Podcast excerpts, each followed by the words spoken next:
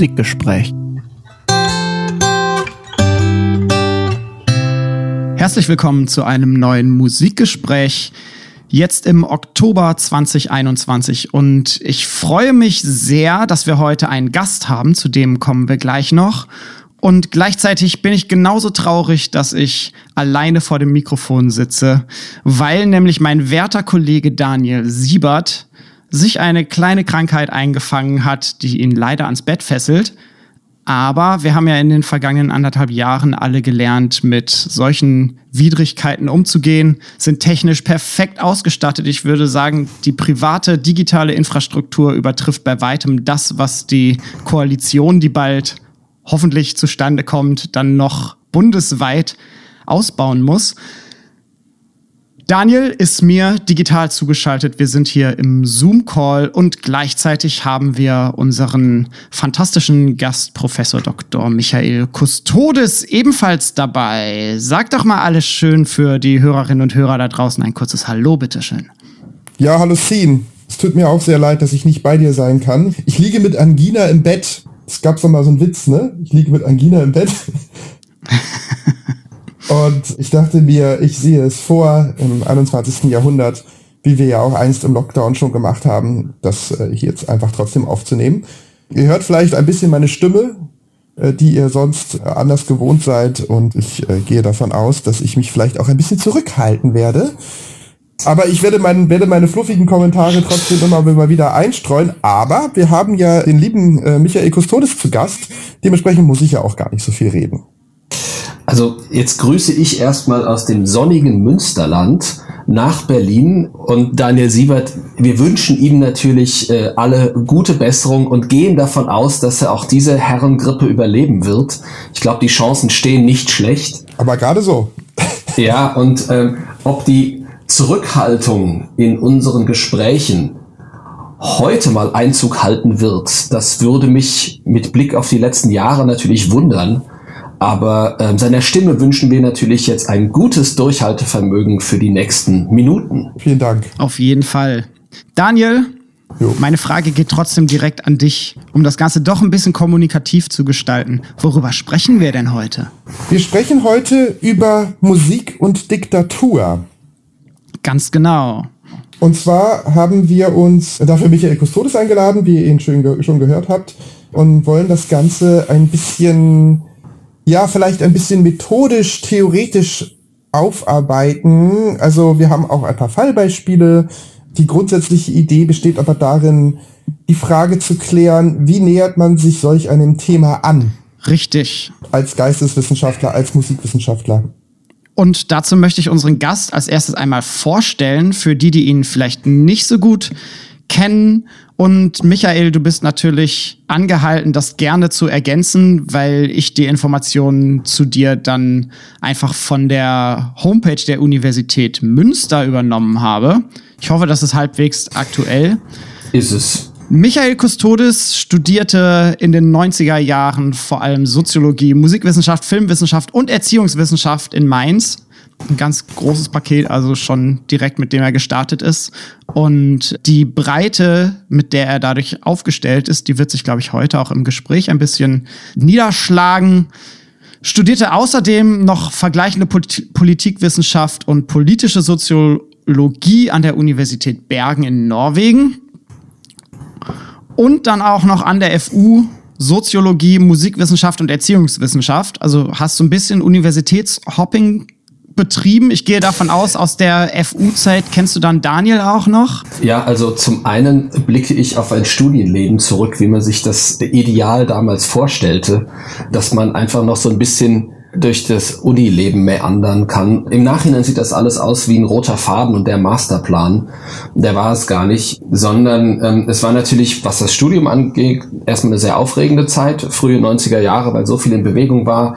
Berlin war natürlich ungeheuer viel in Bewegung, dass ich in Berlin schließlich da landen würde und lange Zeit da bleiben würde, war am Anfang gar nicht absehbar. Aber deswegen das Studienhopping, damals waren es Diplom- und äh, Magisterstudiengänge, das funktionierte damals anders. Ob das besser oder schlechter war, mögen erstmal andere beurteilen. Heute mit Bachelor und Master und sowas ist es natürlich viel strenger getaktet, keine Frage. Aber deswegen bin ich so ein bisschen meine eigenen Neugier und meinen Interessen auch gefolgt und das zeichnet unser Fach der Musikwissenschaft natürlich auch aus, dass wir immer auf andere Themen und Disziplinen und ähnliches angewiesen sind und uns das auch wünschen. Und das sieht man da so ein bisschen, ob man jetzt Richtung Film schaut, ob man Richtung bestimmte Sprachen schaut, bestimmte Methoden hinzunimmt und sowas. Das sehe ich ja als großen Vorteil der Geisteswissenschaften. Und deswegen, äh, ja, das, also wer aufs Studium zurückblickt und nicht sagt, das war eine schöne Zeit, hat, glaube ich, irgendwas falsch gemacht. Auf jeden Fall, auf jeden Fall. Da tun mir auch die Leute sehr leid, die jetzt alle irgendwie im Homeoffice studieren mussten. Ich hoffe, es wird jetzt langsam besser. Diplomarbeit zu Pierre Boulez, Karl-Heinz Stockhausen und Theodor Adorno und dann Promotion bei Albrecht Riedmüller Dissertationstitel Die soziale Isolation der neuen Musik zum Musikleben in Köln nach 1945. Das heißt, du bewegst dich forschungsmäßig auch überwiegend im 20. Jahrhundert. Ja, also äh, um das kurz zu ergänzen, äh, das 20. Jahrhundert bis an die Gegenwart hat es mir schon sehr angetan. Das ist natürlich nicht denkbar ohne die Herleitung äh, aus früheren Jahrhunderten. Das ist klar und bei manchen Themen bietet es sich mehr an, bei anderen weniger. Was mich besonders aber natürlich fasziniert, ist die Breite des 20. Jahrhunderts, thematisch, kulturell wie auch musikalisch. Und ähm, das ist schon das wesentliche Arbeitsfeld, ja. Dann 2008 Habilitation im Fach, da merken wir auch wieder breit aufgestellt, Musikwissenschaft am Fachbereich Philosophie und Geisteswissenschaft der FU Berlin. Und dann 2010 Berufung nach Münster an die Wilhelms-Universität auf eine Professur für historische Musikwissenschaft. Und zwischenzeitlich auch immer wieder Forschungsprojekte zu nordischer Musik, die Verbindung Norwegen, die hast du dann seit dem Studium aufrechterhalten. Ja. Werden wir später auch noch zu kommen, wenn wir über dein aktuellstes Buch reden. Und dann steht das hier so ganz selbstbewusst auf der Homepage, da musste ich ein bisschen schmunzeln. 2021 Ablehnung eines Rufes an die Universität Hamburg. Was ist denn da passiert? Zum einen, ich fühle mich in Münster pudelwohl. Und das wissen die Kolleginnen und Kollegen auch. Und äh, gleichzeitig, wenn man äh, mein Lebensalter anschaut mit Ende 40, schaut man sich natürlich auch um, ähm, wo noch neue Herausforderungen liegen. Und insbesondere was die Nordeuropa-Forschung angeht und was sagen wir, Diktaturforschung und Musik angeht und diese politischen Themen, ist die Uni Hamburg natürlich ein ganz toller Standort. Ich kenne das Institut auch schon relativ lange und deswegen war es ungeheuer reizvoll, mal zu schauen, wie man seine eigenen Themen dort ein Stück weiterbringen kann. Deswegen war das keine Entscheidung, sich dort zu, äh, zu bewerben, keine Entscheidung gegen Münster, sondern es war eher so der Punkt, was würde das insbesondere was die Nordeuropa-Forschung angeht, an neuen Möglichkeiten mit sich bringen, weil die natürlich unglaublich gut verdrahtet sind durchs ganze Baltikum, durch die nordischen Länder äh, und sehr forschungsstark sind, was die Zeitgeschichte angeht und so weiter. Das wissen wir ja alle. Dann ist das erstmal so in der Theorie und man schaut, wie solche Verfahren laufen.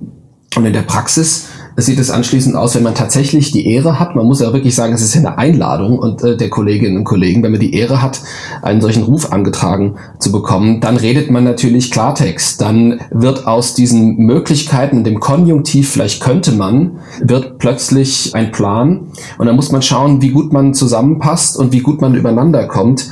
Und dann kommt bei den Berufungsverfahren noch was anderes hinzu, dass man nicht nur mit den Institutskolleginnen und Kollegen spricht und in der Fakultät, mit beziehungsweise im Fachbereich, sondern auch mit dem jeweiligen Präsidium. Bei uns in Münster ist es ein Rektorat. Und ähm, da gehen die Interessen dann ähm, durchaus äh, auseinander, weil so ein Präsidium im Zweifelsfall andere Pläne hat oder andere Möglichkeiten sieht oder sich mehr oder weniger engagiert. Und dann ist der zweite Punkt, dass die eigene Uni, wenn man äh, vorher nicht ganz schlechte Arbeit gemacht hat und vor allen Dingen auch äh, mir ist der Unterricht sehr wichtig, das Vermitteln von Musikgeschichte und so weiter sehr wichtig, dass die natürlich versuchen, einen zu halten. Und dann geht's äh, für ein paar Wochen, das fühlt sich fast an wie auf dem Bazar, äh, weil man natürlich mit zwei Seiten gleichzeitig redet. Äh, wer von euch gerne Karten spielt, wird das vielleicht kennen. Man schaut, was man so im, auf dem eigenen Blatt hat und so weiter. Und äh, dann schaut man, mit wem man sich schneller einigt und vor allen Dingen, was die Perspektiven angeht, wie Forschung weitergeht. Da merkt man, dass natürlich ganz andere Strategien da noch äh, zu finden sind. Und da ähm, hatte sich im Verlauf der Verhandlungen äh, gezeigt, dass es für mich doch noch attraktiver war, in Münster zu bleiben und nicht nach Hamburg zu gehen, weil die Optionen in Münster eigentlich sehr spannende sind, weil das eine sogenannte kleinere Uni ist in einer dieser mittelgroßen Städte und nicht so eine Bubenregion wie in Berlin, nicht so eine große Region wie Hamburg.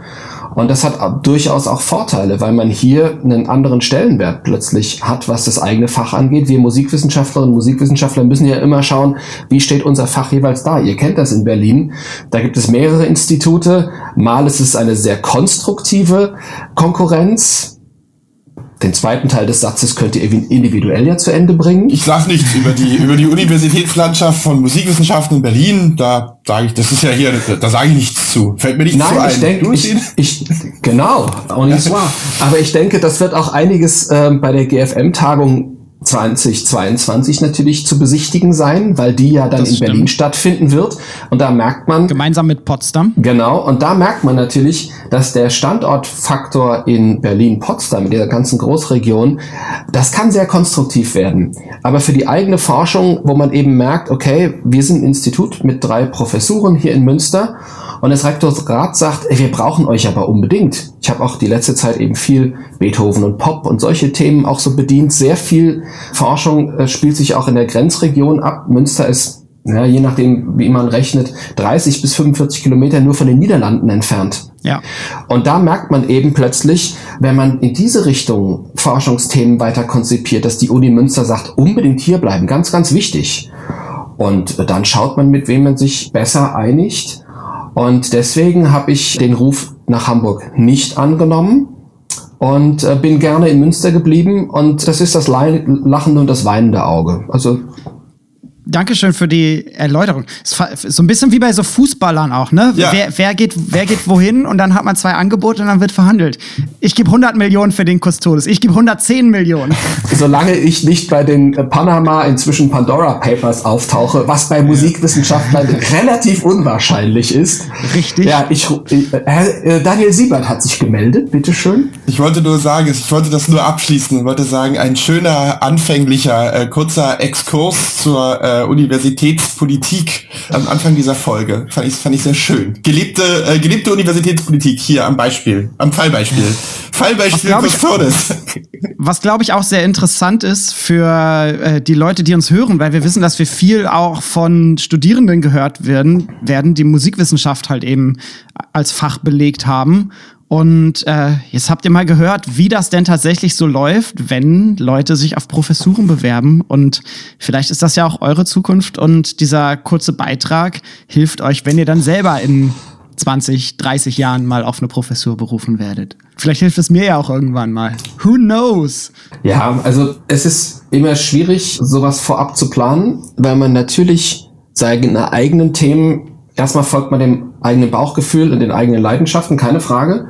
Gleichzeitig merkt man natürlich auch, welche Themen in den letzten Jahren, äh, sagen wir, wichtig geworden sind. Und da muss man, äh, wie das äh, professionell natürlich, auch wenn es zum Beruf wird, natürlich immer eine Rolle spielt, muss man auch Themen mit berücksichtigen, die dem eigenen Privatgeschmack im Zweifelsfall ein bisschen ferner liegen.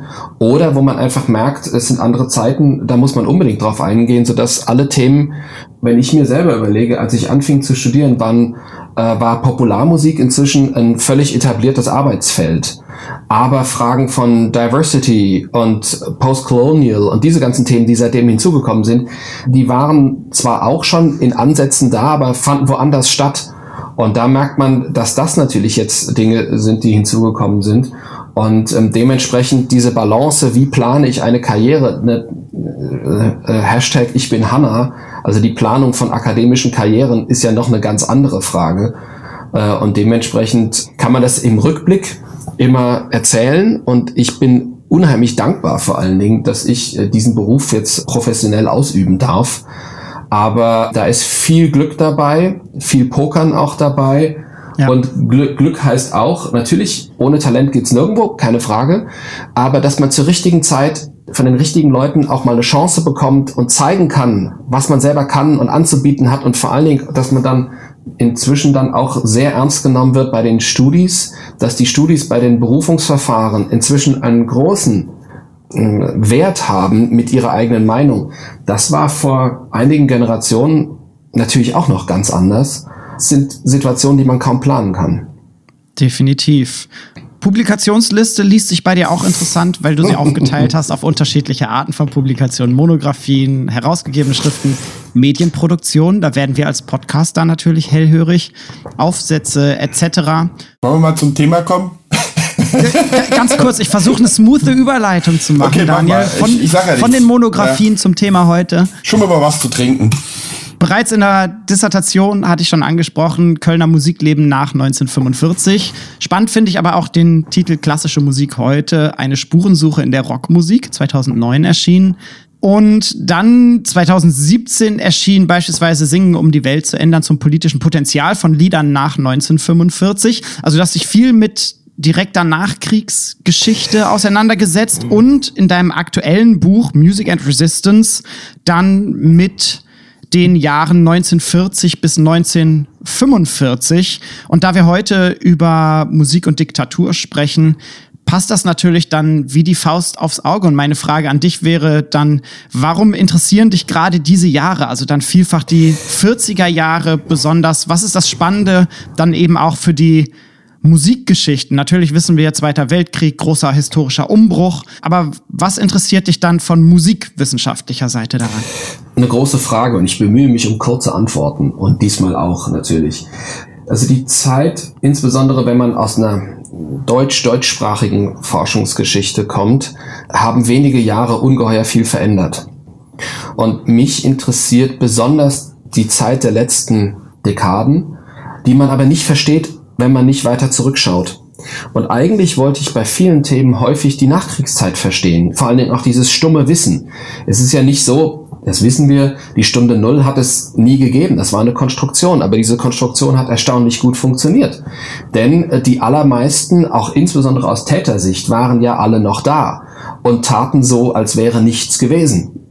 Ähm, und dieses stille Wissen, alle waren da, halten sich aber an, an solchen äh, Schweigekonsens und die Opfer haben kaum eine Stimme. Das versteht man natürlich erst als Konstellation, wenn man sich auch was bei den zwei deutschen Staaten dann daraus wird, wenn man in die Generation davor schaut, wenn man in die 30er und 40er Jahre schaut. Und auch da merkt man, dass natürlich ähm, 1933, wenn man die Diktaturforschung sich anschaut, so einfach nichts begann sondern eine große Transformation stattfand, die ohne die 20er Jahre, ohne den Ersten Weltkrieg und den Nationalismus des 19. Jahrhunderts nicht verstehbar wird. Und plötzlich merkt man, und das ist uns, glaube ich, natürlich auch wichtig, wofür brauchen wir eigentlich Geschichtsforschung? Was haben wir eigentlich von der Gegenwart aus mit Geschichtsforschung zu tun? Und da merkt man zum einen, dass Geschichte kein Rosinenpicken ist, ja, dass man also wirklich genau schauen muss, wo sind die komplizierten Teile des Themas, wo sind aber auch Teile des Themas, wo man sehr selbstkritisch rangehen muss? Das hat die deutsche Forschung zum Glück seit einiger Zeit auch etwas besser gelernt als, sagen wir mal, in den 60er Jahren. Und zum anderen merkt man, diese Themen sind so immens groß. Wie kriegt man die überhaupt noch zum Beispiel zwischen zwei Buchdeckel oder in einen Aufsatz gepresst oder ähnliches oder in ein Tagungsthema? Und da bot es sich ähm, natürlich an, aus Sicht des Musiklebens in Norwegen, können wir ja gleich noch auf ein paar Details kommen, dass man sich diese Kernzeit anschaut und natürlich über die Biografien, über die Musik, aber auch über die Institutionen die Zeit davor und danach immer mit, mitreflektieren kann. Und das findet natürlich in Einleitungskapiteln und Schlusskapiteln und sowas natürlich auch statt.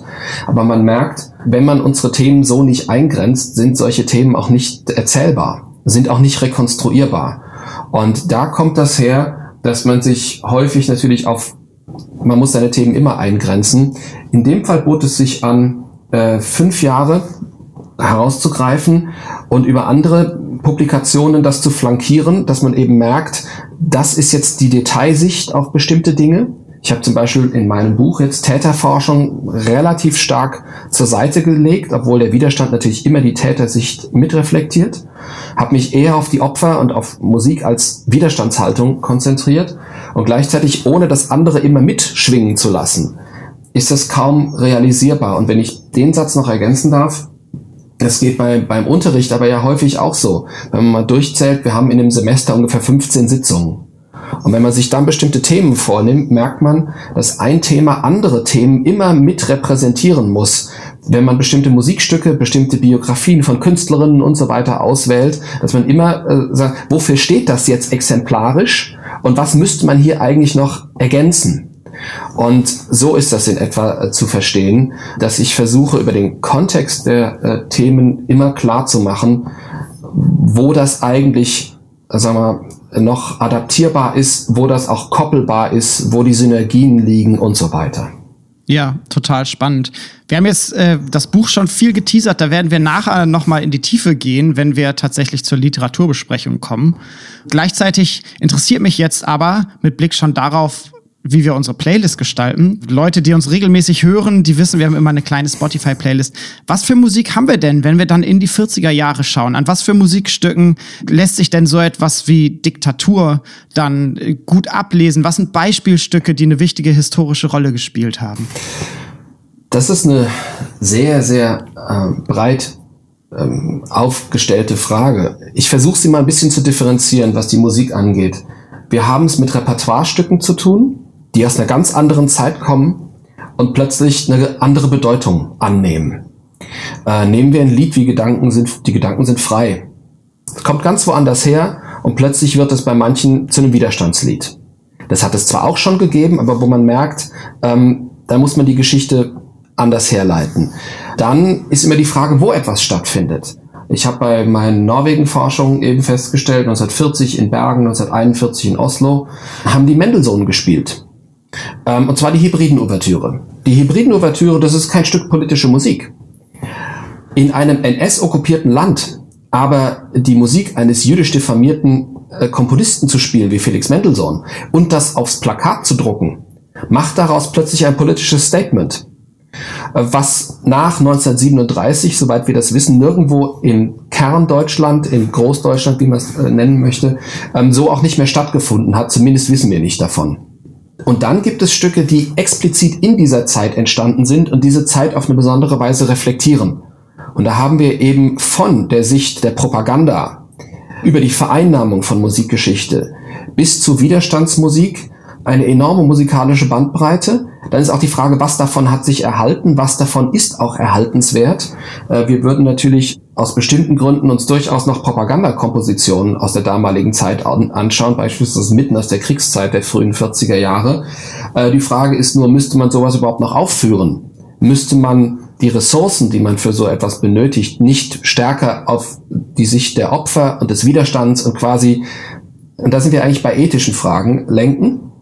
Und dann haben wir aber auch die Sicht der Alltagsmusik dass die Alltagsmusik, und da ist Musik natürlich ein ungeheuer wichtiger Schlüssel, um Alltagskultur zu repräsentieren und zu rekonstruieren. Und das geht natürlich bis in die Konzentrationslager, bis in die Gefängnisse, sodass man eben merkt, würden wir da mit einem Kunstanspruch kommen, würden wir einen Großteil der Bedeutung von Musik in dieser Zeit überhaupt nicht reflektieren können.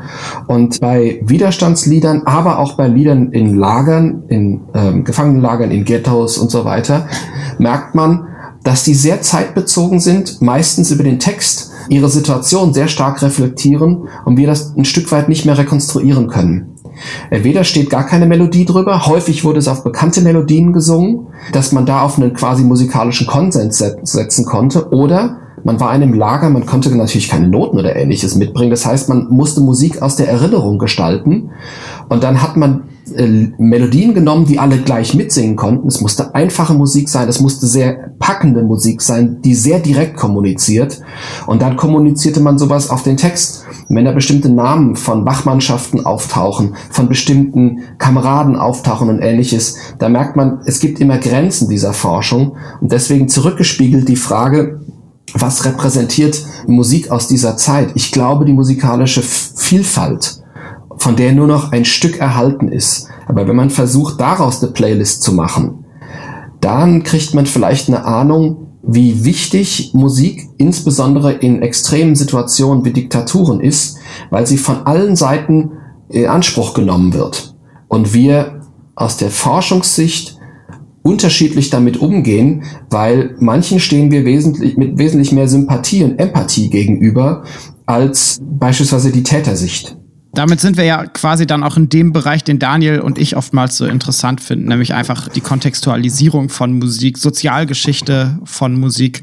Hast du ein paar Titelnamen, die du droppen kannst, so aus dem Stegreif? ist die Frage, von welchem Land wir reden. Wir könnten, was die Alliierten angeht, von Beethovens fünfte Sinfonie sprechen. Und plötzlich äh, denkt man so, was hat Beethoven damit zu tun? Naja, die BBC nahm äh, den Rhythmus ähm, da da da da mhm. als Signet für bestimmte Sendungen und gleichzeitig ist nämlich ta ta ta ta dreimal kurz, einmal lang das Morsezeichen für V, für Victory. Und da haben wir sofort die Geste von Churchill im Blick, der sich damit natürlich entsprechend hat äh, fotografieren lassen. Plötzlich merkt man so, okay, die Vereinnahmung von historisch gewachsenem Repertoire kann eine Rolle spielen. Dann ist die Frage, wenn wir von Deutschland sprechen, reden wir von Karl Amadeus Hartmann, reden wir von aus Sicht ja, alles, was innere Emigration und kommunistische Haltungen repräsentiert, reden wir von Hans Eisler im Exil. Reden wir von Musik in Konzentrationslagern oder reden wir von Kollaborateuren wie Werner Eck. Das betrifft nur Deutschland. Und dann merkt man, ähm, das betrifft immer nur relativ kleine Communities, die diese Namen so noch kennen oder auf bestimmte Weise kennengelernt haben. Und viele kennen wir vielleicht als Namen, aber wir kennen zum Beispiel nicht mehr deren Musik. Mhm. Und wenn man auf den Kontext von Norwegen kommt, in dem Fall, sind das Namen, die weniger bekannt sind, aber vor allen Dingen kommen sehr viele Frauen mit in den Blick. Die hatten wesentlich mehr, nicht nur Musikerinnen, sondern vor allen Dingen auch Komponistinnen. Und dann gibt es auf Seiten der Täter eine hochbetagte, damals schon hochbetagte Komponistin wie Signe Lünd.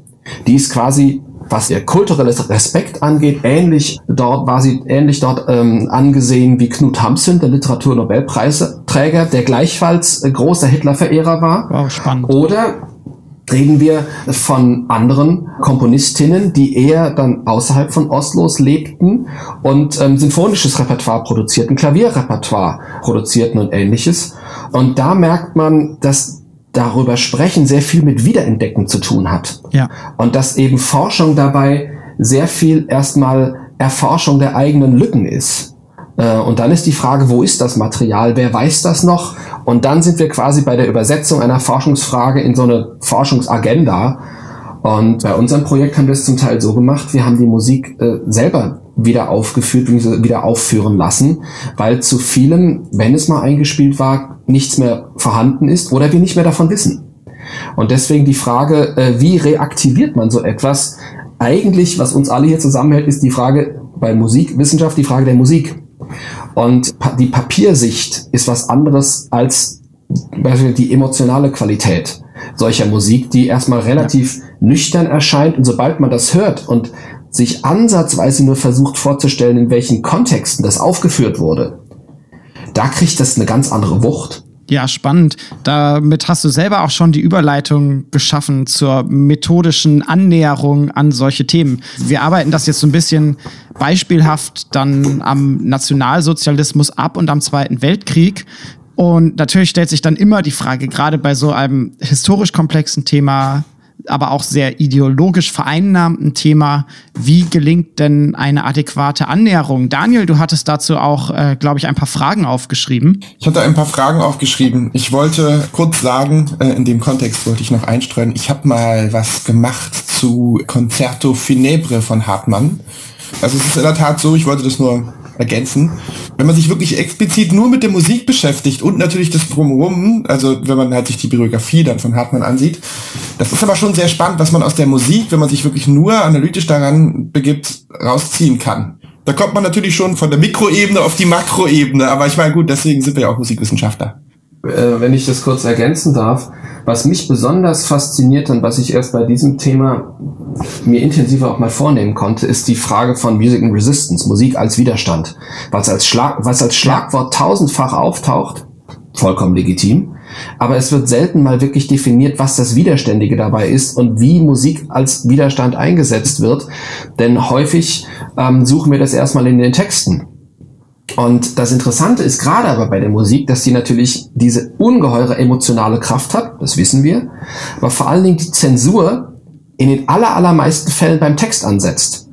Das heißt, wenn diese Musik in der Öffentlichkeit noch stattfindet, äh, beispielsweise provoziert oder als Konzertsituation oder ähnliches und von der Zensur erfasst wird, dann geht das meistens über die Texte, über die Liedtexte, sodass eben eine Widerstandskantate mhm. eben als Kantate immer die Botschaft über den Text transportiert. Jetzt der Punkt von, von Daniel. Das Interessante ist aber, wenn auf Text verzichtet wird. Wenn also ja. ähm, das, das oppositionelle Potenzial in der Musik selbst in die Musik eingebettet wird und man plötzlich auch merkt, okay, wofür habe ich eigentlich im Studium Werkanalyse gelernt? Für manche liegt das ja sehr, sehr fern. Und plötzlich merkt man, in diesen Zeiten wurde da eine Botschaft eingebettet, die sich möglichst direkt kommunizieren sollte. Das heißt, ich weiß, irgendwo in der Partitur steckt das drin. Und dann fängt man natürlich an, nach bestimmten Motiven zu suchen, Melodien zu suchen und ähnliches. Und klar, wenn da in einem NS-Kontext die Internationale zitiert wird oder ähnliches, das ist so ein bisschen mit dem Holzhammer. Das wäre aber auch äh, dann zensierbar gewesen. Aber jemand wie Hartmann war natürlich viel zu clever, geschickt, auch versiert, wie wir das auch immer, mit welchem Adjektiv wir das benennen wollen, wo man eben merkt, er macht das viel eleganter. Aber wo steckt das in dem Stück eigentlich drin? Und die damaligen Hörerinnen und Hörer, wenn die das im Nachhinein berichten, haben das ja auch so wahrgenommen. Und plötzlich merkt man, okay, das kann dann so einfach dann doch nur die Musik, weil die emotionale Wirkung transportiert das. Und wenn ich es vom, Ohr her wahrnehmen kann, merke ich, okay, irgendwo in den Noten steckt es ja drin. Und dann kann man an solchen Details sehr tief in die Stücke einsteigen und gleichzeitig, wenn man so einen Schlüssel gefunden hat, kann man dann doch sehr viel Zeitgeschichte und Kontext daran festmachen, wo man eben zeigen kann, das ist so tief in der Musik drin. Welches Zeitbild bringt mir das dann? Und plötzlich reden wir über Biografien, reden wir über Zeitgeschichte, reden wir über bestimmte Kontexte, Aufführungssituationen von Musik und merken, wofür brauchen wir eigentlich Musikwissenschaftlerinnen und Musikwissenschaftler dafür? Denn Diktaturforschung hat natürlich sehr viel mit Geschichtsforschung zu tun. Ja. Und häufig kennen wir solche Antworten in Diskussionen. Es ist ein super Thema, aber das können ja auch Historiker. Ja, ja, genau. Und da, ja, ja. und da merken wir natürlich, wenn es so tief in die Musik geht, man merkt, die Musik war der entscheidende Schlüssel und auch ein perfider Profi wie Goebbels wusste das auf der anderen Seite natürlich ja, auch. Klar. Und man muss Goebbels nicht mögen, nur muss man ihm leider natürlich attestieren, dass er ungeheuer gut bei der propagandistischen Wirkung der Künste war. Und wenn er dann explizit auf die Wirkung von Musik setzt, merkt man so, okay, jetzt wird's echt schwierig und dafür braucht man Musikwissenschaft. Mhm, auf jeden Fall, da stimme ich dir zu. Warum nicht ein Werbe Werbeblock für unser Fach? Kann man auch mal machen, oder? Ja, nee, nee, ich habe ich hab's, ich hab's gefunden, was ich geschrieben habe zum Concerto Funebre. Ich habe kurz hier in meiner großen Sammlung an Eigenliteratur gesucht und äh, die, die Überschrift zu Concerto Funebre ist Bekenntnismusik eines politischen Komponisten Fragezeichen. So hat man. Aber nur dazu, um ein bisschen weiterzugehen, wir sind jetzt schon ein bisschen fortgeschritten in der Zeit. Ja, um noch ein bisschen auf die Metaebene zu kommen. Sie haben das jetzt ja eigentlich auch alles angesprochen. Wir wollten, ich wollte das nur noch mal kurz äh, in die Runde spielen. Die Frage ist gerade bei Musik und Diktatur, wenn man sich mit solchen Themen beschäftigt, und du, Michael, hast dich ja nun wirklich sehr tief auch mit Primärquellen auseinandergesetzt. Die Frage liegt auf der Hand und die Antwort im weitesten Sinne auch. Auf was muss man besonders achten? Also man muss natürlich echt aufpassen, weil man natürlich mit ziemlich vielen Dokumenten in Berührung kommt, die man nicht so einfach kommentarlos lesen kann. Gehe ich mal von aus. Ja, wo fange ich mal an? Zum einen ist immer die Frage der Anlass für solche Forschung. Wird man beispielsweise gebeten, sich bestimmte Themen mal anzutun oder stößt man selber drauf? Das kann den Unterschied machen. Dann ist auch die Frage des Erkenntnisziels. Soll das ein Dokumentarfilm werden und quasi die historische Forschung dafür? Soll das ein Buch werden? Soll es für ein Vermittlungsprojekt sein, wo man merkt, dass das in der heutigen Situation als Beispiel funktionieren muss? Dann ist die Frage der Forschungsperspektiven. Ähm, Habe ich es mit Täterforschung oder mit Opferforschung zu tun? Und nehme ich die historische äh, Perspektive ein? Nehme ich die heutige Perspektive ein? Das kann alles einen großen Unterschied machen. Und dann spielt dabei eben auch eine Rolle, insbesondere wenn es um Täter- oder Opferforschung geht. Für Ethik und Moral sind wir eigentlich als Geisteswissenschaft nicht direkt zuständig. Das wären eher die äh, Theologie oder die Philosophie beispielsweise. Insbesondere bei der Opferforschung wenn es nicht nur um Widerständigkeit geht, sondern gerade um Konzentrationslager, um Verfolgung, ist es sehr schwer, so eine objektive Distanz zu halten zu den Fallbeispielen, über die man arbeitet. Und es ist sehr schwer, so eine ethische Bewertung da ein Stück weit rauszuhalten, weil man das ein Stück weit auch nicht kann, weil Antisemitismus beispielsweise bleibt Antisemitismus. Und das muss man dann auch so ganz klar benennen. Oder wenn wir mit Fragestellungen zu tun haben, es geht einen Augenblick weg von der Diktaturforschung, kommt aber sehr schnell darauf zurück. Diese Namen kennen wir ja alle nicht. Sind das überhaupt valide Beispiele? Wie repräsentativ sind die überhaupt? Solche Fragen kennt man auch aus der Genderforschung, äh, wo man eben merkt, nur dass wir heute nichts davon wissen, heißt nicht, dass das nicht mal wichtige Themen waren, sondern das hat auch mit der Geschichte eines Faches und Methoden äh, zu tun. Insbesondere bei den Opfern ist aber das Schwierige, dass man natürlich, wenn man sie in, sich in der Diktaturzeit anschaut, diese Biografien kamen irgendwo her und hoffentlich manchmal gingen sie anschließend auch noch irgendwo hin. Und wir reduzieren da eine Biografie auf wenige Jahre und auf die Degradierung in der Diktatur auf die Opferrolle. Und wie erinnert man beispielsweise am besten an Musikerinnen und Musiker, dass man sie nicht nur als Opfer porträtiert, sondern wenn, wenn sie komponiert haben, ihre Musik wieder aufführt. Ja. Dass man auch daran erinnert, das war eine ganz breite äh, Lebensgeschichte mit Familien drumherum und so weiter.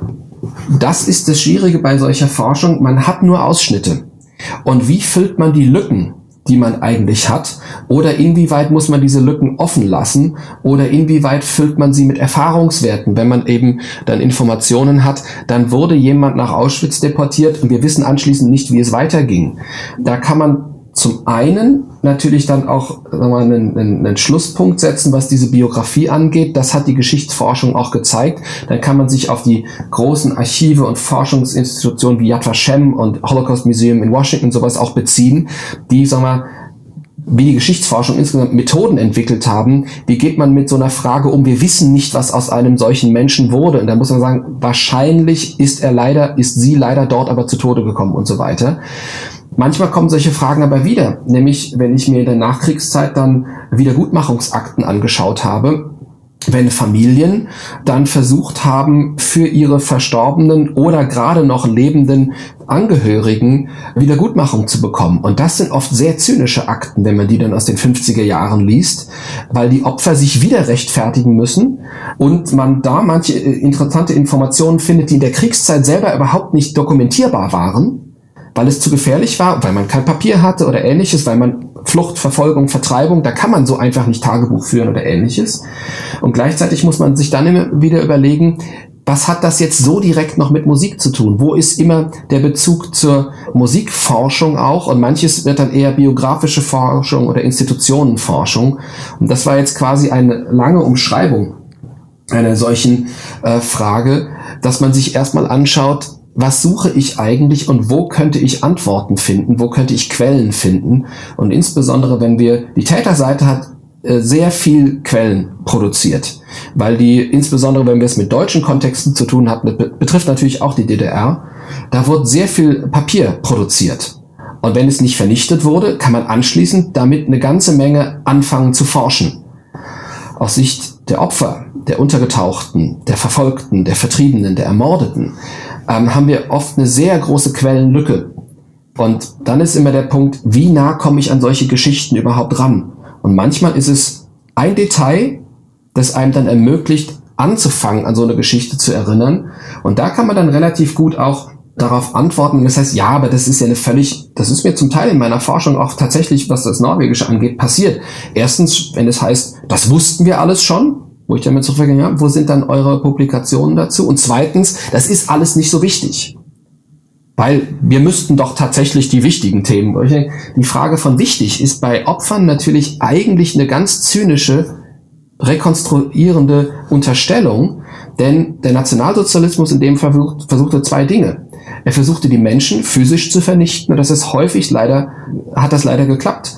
Zum Zweiten versuchten sie aber die Erinnerung an diese Menschen zu vernichten, dass wir überhaupt nicht mehr wissen, dass es diese Menschen gegeben hat. Und daran können wir etwas ändern. Das heißt, dass wir heute von manchen Biografien nicht mehr wissen, heißt nicht, dass die für ihre Zeit nicht wichtig waren. Und da kommt dann oft ein Ehrgeiz auch her, dass man sagt, okay, wenn ich anfange, sowas zu erforschen, dann mache ich es jetzt aber auch gründlich. Ja. Und dann wird aus einem Aufsatzprojekt zum Beispiel ein Buch. Ja. Du hast jetzt so ein bisschen auch schon Methoden angesprochen. Ich denke dann immer so, wie ist das für Leute, die vielleicht ein ähnliches Projekt machen möchten, die, es muss ja nicht immer mit Bezug auf Nationalsozialismus sein, die sich anderweitig Richtig. mit Musik ich zum Beispiel forsche viel zu Flucht, sich aber auch mit Diktatur, Widerstand auseinandersetzen möchten. Ich versuche mal die Methoden so ein bisschen zu bündeln. Du hattest Musikanalyse, also tatsächlich Arbeit am Notentext. Wiederaufführung, selbst Wiederaufführung von Repertoire, was teilweise verloren gegangen ist. Ganz klassisch Archivforschung. Wie gehst du ansonsten noch ran? Versuchst du an Familien heranzutreten, an Nachfahren von Überlebenden oder Verstorbenen? Gibt es teilweise noch Zeitzeuginnen und Zeitzeugen, mit denen du hast sprechen können? Vielleicht kannst du deinen Methodenapparat ein bisschen mhm. erläutern, wie du dich so einem Thema annäherst. Zum einen mache ich mir immer klar, dass ich nicht der allererste bin, der sich mit so etwas beschäftigt. Das heißt, ich versuche erstmal von anderen zu lernen, die sowas schon getan haben. Und da gibt es, bleiben wir nur im Bereich der Musikwissenschaft natürlich sehr beeindruckende Beispiele für.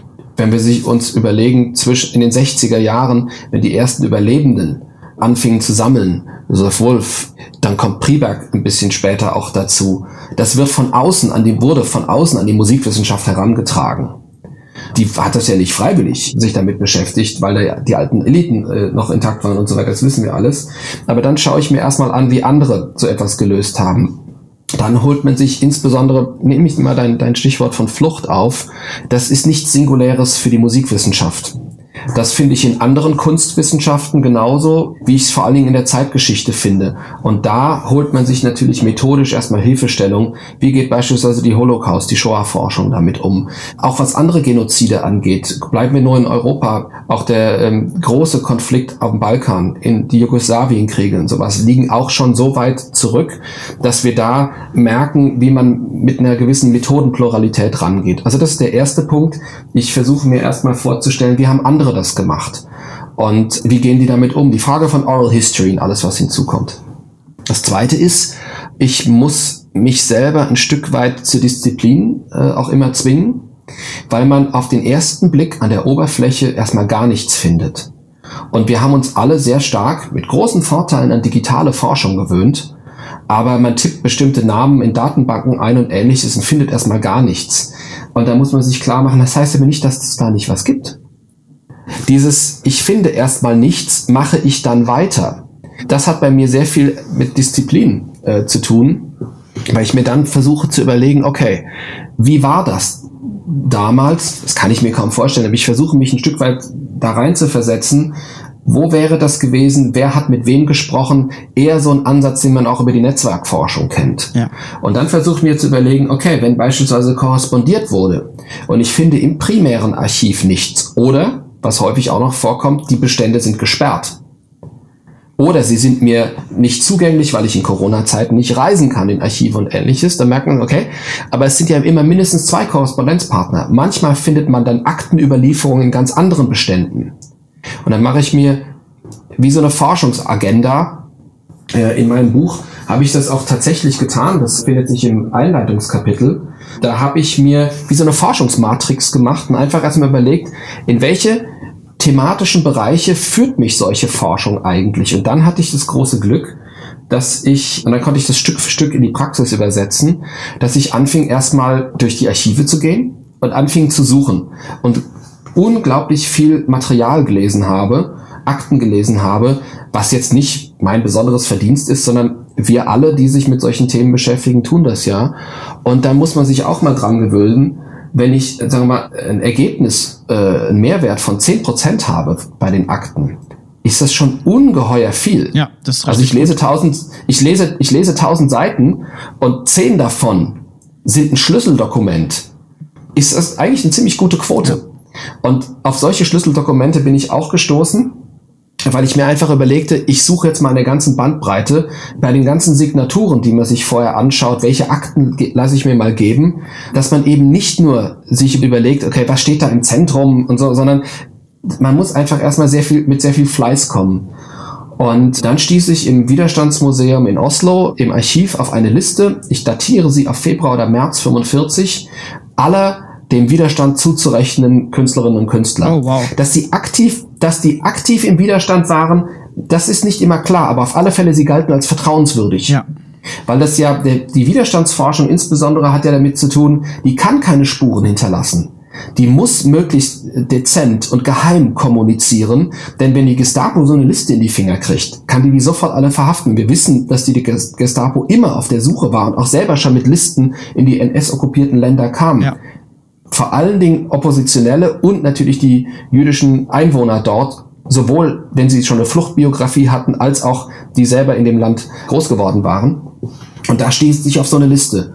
Und da hatte ich plötzlich ein Schlüsseldokument, da fing ich, das sind 250 Namen, da fing ich einfach an, jeden davon durchzuarbeiten. Über Zeitungsarchive, über historische Literatur, sehr viel Fernleihe, was eigentlich erstmal gar nicht kompliziert ist, wenn man Zeit hat. Das heißt, ähm, ich habe mir schlichtweg Zeit dafür genommen. Und wenn man sowas macht, in sechs Monaten ist die Tagung, dann muss ich den Beitrag liefern. Sieht das anders aus, als wenn ich äh, ein Buchprojekt mache und sage, ich forsche einfach ja. erstmal ohne Zeit, ohne Zeitplan oder bei den Jüngeren, die uns jetzt zuhören, ich mache daraus eine Abschlussarbeit. Die müssen ganz andere Grenzen ziehen, weil sie schlichtweg nicht so viel Zeit haben oder nicht so viele Ressourcen haben. Ich muss plötzlich in bestimmte Archive, an bestimmte Orte mit Überlebenden äh, oder Angehörigen von Überlebenden sprechen. Das muss ich erstmal rauskriegen. Ich muss aber auch erstmal Kontakte aufbauen. Das braucht sehr viel Zeit. Also ich hatte das Glück, mit Angehörigen zu sprechen, aber man musste erstmal Vertrauen zueinander fassen, weil die noch nie das waren dann in dem Fall Töchter beziehungsweise Enkelinnen, die alle schon zwischen Mitte 60 bis 80 mhm. waren und man musste erstmal das Vertrauen finden, äh, das Vertrauen aufbauen und auch zeigen, was man vorhat und ganz viele Vorgespräche führen, damit die einem nicht nur zuhören, sondern von ihrer eigenen Familie erzählen. Ja, ich meine, stellt euch vor, bei euch kommt ein, ein, Forscher oder eine Forscherin aus dem Ausland und erzählt äh, und fragt so, erzählt mir von euren Großeltern. Ja, sehr intim, sehr privat. Ganz genau. Und dann überlegt man erstmal, wem erzähle ich das eigentlich? Und vor allen Dingen erzähle ich es für die Öffentlichkeit oder erzähle ich es privat? Ja. Viel habe ich privat erfahren und konnte nicht darüber arbeiten. Und so merkt man, so wird dann eigentlich ein Buch in dem Fall draus. Ähm, das Buch war das, worüber ich arbeiten konnte. Ja. Ein Stück weit, worüber ich auch arbeiten wollte. Es gibt andere Bereiche, da schreibe ich immer wieder, darüber wissen wir nichts. Oder hier endet das Thema nicht, weil die Geschichte dort aufhörte, sondern weil wir keine Quellen haben. Und so versuche ich das in Forschung zu übersetzen. Was suche ich, was finde ich und wie balanciere ich das? Das sind ja alles total spannende Aspekte. Ich bin froh, das einmal so erläutert zu kriegen von einem Experten. Und ich glaube, du bist wirklich, äh, wenn wir auf den deutschsprachigen Markt schauen, bist du, glaube ich, der perfekte Gesprächspartner äh, für dieses Format auch. Und ich bin sehr froh, dass du dir die Zeit heute nimmst zu viel des Lobs. Also, dass wir jetzt einen Draht finden, über sowas zu reden, freut mich natürlich sehr. Aber es gibt viele andere Kolleginnen und Kollegen, die in dieser Community natürlich ebenfalls aktiv sind und bei denen man sich ein Stück weit natürlich auch abschauen kann oder lernen, sagen wir mal, lernen kann, äh, wie man nicht nur sowas erforscht, sondern auch, wie man so etwas vermittelt und dass wir uns immer auch klar machen, was haben wir eigentlich äh, damit zu tun? Einiges gelernt habe ich beispielsweise auch von Pädagoginnen und Pädagogen, nämlich über Schulprojekte. Ja. Dieses, dass man die Generation der jetzt, das waren 14 bis 18-Jährige, dass man da einen Draht findet und sagt, das ist Geschichte und das ist schon ganz weit zurück. Und ähm, da hatte ich den Vorteil, dass erstmal das Interesse auch da war, weil die mich selber ansprachen, so im Umfeld auch mit Nationalsozialismus, aber Bezug auch zu den gegenwärtigen Nationalismen und solchen Dingen. Das heißt, da war ein Vorinteresse da. Aber dieses didaktische Moment dabei spielt natürlich auch eine große Rolle. Und deswegen einige der Blumen, die ich von euch jetzt bekommen habe, möchte ich natürlich jetzt in die Fachcommunity äh, zurückspiegeln. Wenn man sich so darstellen würde, als wäre man der Einzige, der und so weiter, das wäre unfair. Äh, deswegen auch hier exemplarisch. Äh, es gibt sehr viele Kolleginnen und Kollegen, äh, die natürlich da ebenfalls genannt werden könnten, sollten, müssten. Aber ich glaube, eine Literaturübersicht kommt ja auch noch, wo man eben merkt, das ist zum Glück auch inzwischen ein etabliertes Forschungsfeld. Richtig. Wobei wir da natürlich dann auch wiederum nur eine Auswahl präsentieren können. Aber vielleicht gehen wir dann direkt in die Literatur rein. Vielfach schon angeteasert und teilweise auch schon inhaltlich genauer ausgeführt. Wurde das Buch hier von uns, was wir gleich in der Sponsorenecke besprechen werden. Sponsorenecke. Ich habe hier vor mir liegen ein dickes Buch. Ich lasse es mal auf den Tisch fallen, dann, dann könnt ihr es im Podcast hören. So. Oh ja, warte, ich auch. Könnt durchblättern. Es riecht auch gut. Riecht ihr auch immer an Bücher? Ich rieche sehr oft an Bücher. Ich rieche auch gerne an Büchern, ja. Ja. Äh, viel Spaß mit Lösungsmitteln. Ich habe sehr getrauert, als Uhu damals die Rezeptur, andere Klebstofffirmen natürlich auch die, Re die, die, Ja, ja, Rezeptur, ja, die ja. Rezeptur verändert haben. Das heißt, Bücher riechen. Ja, ich meine, das, das lernt man auch äh, bei den Kolleginnen der, äh, Kollegen der Literaturwissenschaften. Also warum bestehen die weiterhin auf Bücher? Natürlich nur für den ästhetischen Ja, Mehrwert, klar. Natürlich, natürlich. Es Die kann leben. über alle Sinne wahrgenommen werden. Wobei ich den taktilen Wert eines Buches auch nicht unterschätzen würde. Also sowas in der Hand zu halten, die Seiten anzufassen. Hier, ich, ich blätter durch das Buch. Äh, das macht natürlich auch eine große Freude. Gleichwohl sind wir alle in den Genuss von E-Book-Publikationen in den letzten anderthalb Jahren gekommen, die dann eben doch manchmal ein bisschen mehr Verbreitung finden. Und wir haben hier Stichwort E-Book von Michael Custodes sein Buch Music and Resistance Cultural Defense During the German Occupation of Norway 1940-45 erschienen im Wachsmann Verlag und Wachsmann hat uns das freundlicherweise zugeschickt, so dass wir da drin lesen könnten. Und wir haben es vorhin in einem kurzen Vorgespräch von dir gehört, Michael. Das Buch ist zunächst als digitale Publikation erschienen, E-Book und dann jetzt vergangenen Monat, September, August. August hattest du, glaube ich, gesagt, ne? Gerade noch im August. Ja, gerade noch im August als Genau. im Papierformat. Ja, und die, die Strategie bei diesem, da steckt ein, steckte ein Forschungsprojekt dahinter, das ähm, jetzt abgeschlossen ist. Da haben wir auch zwei Tagungsbände vorgelegt. Das war immer ganz klar, dass wir erstens auf Englisch publizieren. Würden wir auf Deutsch schreiben, das hätte auch irgendwie so ein, so ein Geschmäckle, wenn man auf die Besatzungszeit ähm, zurückkommt Ja. in Norwegen und viele dort einfach aus unterschiedlichen Gründen auch nicht mehr Deutsch lesen können. Dann hätten wir es auf Norwegisch geschrieben, das hätte dann hier wiederum niemand lesen können. Und gleichzeitig, das kennen wir ja von den nordischen Ländern, die sprechen ein so unglaublich gutes Englisch. Da war halt ganz klar, dass wir das auf Englisch machen. Und ich stelle mir das immer so ein bisschen vor, wie im Mittelalter wahrscheinlich alle ihr Küchenlatein gepflegt haben. So reden wir ja heute alle irgendwie Englisch. Und ähm, das war natürlich für das Internationale sehr wichtig. Und dann kommt mit hinzu, in der Pandemie haben wir es alle besonders dann erlebt, dass das Open Access verfügbar ist, äh, ein paar Mausklicks entfernt, ist ganz wichtig für die Wissenschaftskommunikation und ähm, auch für die Erreichbarkeit. Weil natürlich äh, bei einem Verlag wie Wachsmann, der sehr international aufgestellt ist, aber dann erscheint in Münster ein Buch. Wie kriege ich das aus dem Ausland mal schnell irgendwie dann bestellt?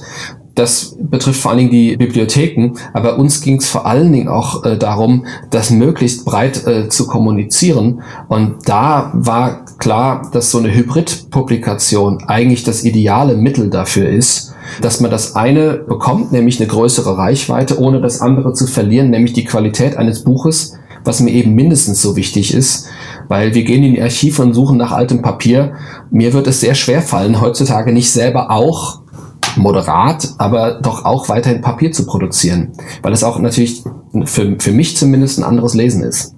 Definitiv. Und für die Bibliotheken, glaube ich, trotzdem auch spannend und interessant zu sagen, okay, die holen sich dann ein Buch, stellen vielleicht gleichzeitig die äh, Online-Ressource zur Verfügung. Und wer dann tatsächlich das Buch komplett lesen möchte oder längere Passagen lesen möchte, kann dann die Papierversion sich kaufen oder ausleihen. Oder wenn es halt nur mal darum geht zu schauen, ist denn das Buch für meine Forschung überhaupt relevant, dann finde ich eine E-Publikation total praktisch, weil ich kann mir kurz einen Überblick verschaffen, ob das gute Quellen liefert, ob das das ist, was ich gesucht habe, weil wir kennen das alle aus Forschungsprojekten.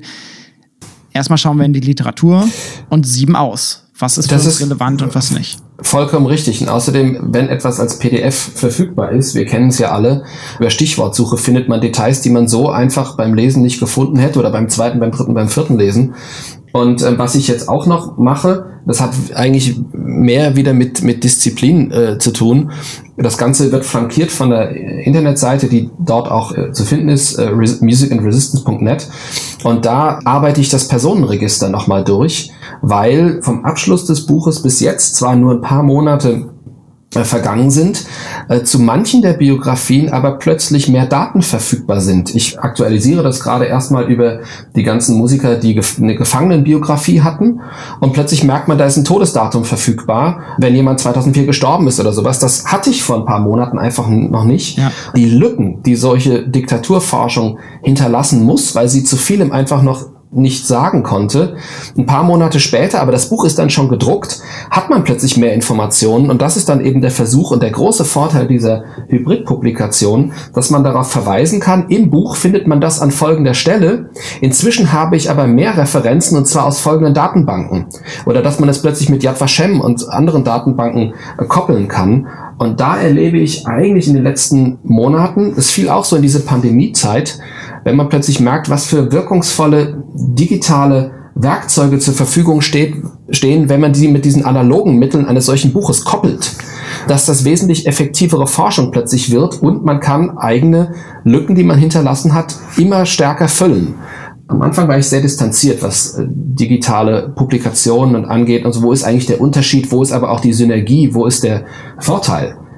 Inzwischen sehe ich die Vorteile selbst, weil ich auch stärker verstanden habe, wie man das für die Vermittlungsarbeit nutzen kann. Ja. Es ist in der Tat so, die Pandemie war ja nochmal so ein Booster. Allein die Tatsache, dass ich jetzt hier mit meiner Angina sitze und mit euch quatsche.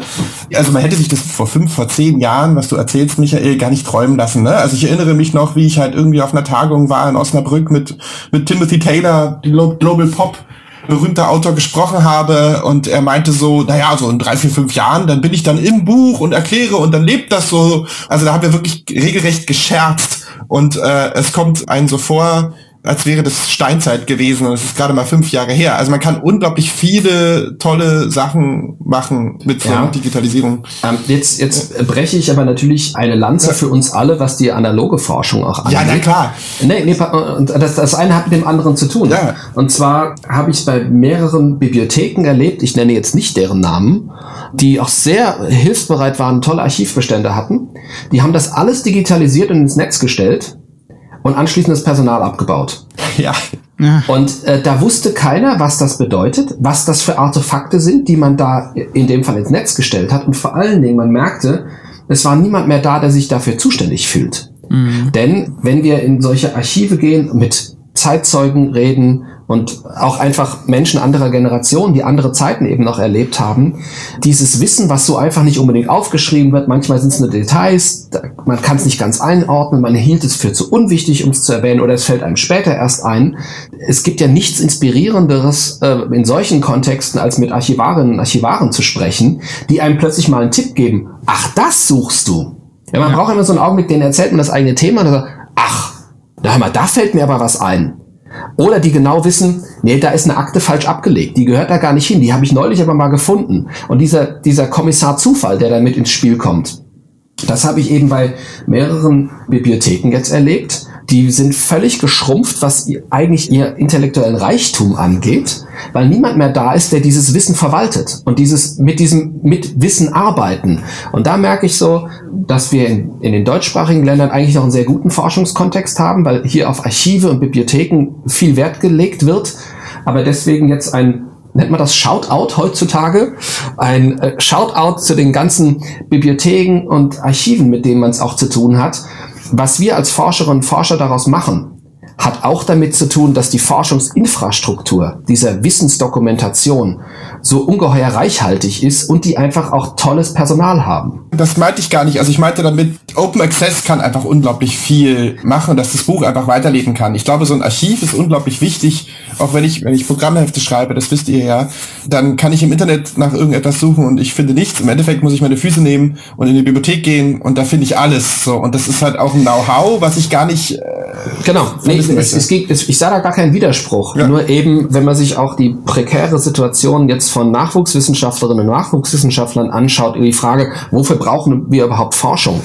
Es ist mit den Bibliotheken und Archiven alleine nicht getan, sondern das ist von Menschen für Menschen oder so wie ihr das mit so einem Podcast macht. Einfach mal die Sache anpacken und sagen, wofür brauchen wir das eigentlich? Naja, weil eigentlich beschäftigen wir Menschen uns dabei mit uns selbst, in unserem Kontext ausgehend von der Musik, aber es hat mit Kommunikation zu tun. Ja. Und dieses stumme Wissen, was in einem Archiv vergessen wird, ich meine, es gibt nichts Faszinierendes, als wenn man solche Funde plötzlich hat, wo man merkt so, oh, was ist denn das? Und merkt so, ah, meine persönliche Goldgrube. Ja. Das bewegt einen natürlich auch eine ganze Weile weiter. Und wenn man es in den Unterricht mit reinnimmt, sind das oft die besten Momente, wo man den Studis dann klar machen kann, so von wegen, nur weil es Generationen von anderen schon vor euch gab, heißt nicht, dass ihr unwichtig seid. Im Gegenteil, so von wegen, findet euren eigenen Ansatz und schaut mal, was da alles zu holen ist und auch zu Themen, die schon gut erforscht sind. Es gibt manchmal diese Schlüsselmomente, wo man merkt so, aber das wussten wir noch nicht.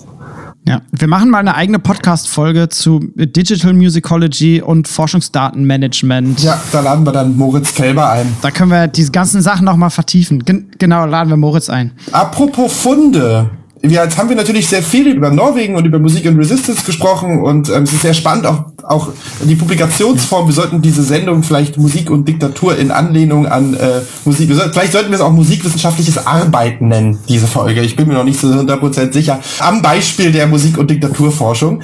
Darf ich was zu unserem zweiten Buch sagen? Weil das passt gerade ganz gut. Oder möchtest du noch was ich, zu Norwegen sagen? Ich, ich würde gerne das erste abschließen, ja, sonst wird das jetzt zu viel Kuddelmuddel, glaube ich. Bitte, bitte, bitte, bitte, bitte. Wir können das ja schnell machen. Also, ne, das ist ja quasi auch so ein bisschen unsere Buchbesprechung. Und womit geht's los bei einer Buchbesprechung? Ich lasse jetzt mal die kurze Zusammenfassung weg. Ich gehe erstmal in den Aufbau. Und äh, da ist das Buch sehr dankbar. Du hast es nämlich geschafft, das Inhaltsverzeichnis auf eine Seite zu bringen, was natürlich toll ist. Danke. Es wird aufgeschlagen und du gehst auch dann beim Schreiben des Buches direkt in medias res. Also du hast ein Vorwort mit drin und das Vorwort ist eigentlich die Danksagung. Also da ja hast du gar nicht viel Inhaltliches vorweggenommen, sondern gehst direkt in Medias Res. Erstes Kapitel Music as Resistance. Zweites Kapitel Persecution of Musicians and Music in Concentration Camps. Drittes Kapitel Artistic Liberty and Periphery. Viertes Kapitel Remote Resistance in Stockholm. Fünftes Kapitel Different Modes of Consolidation.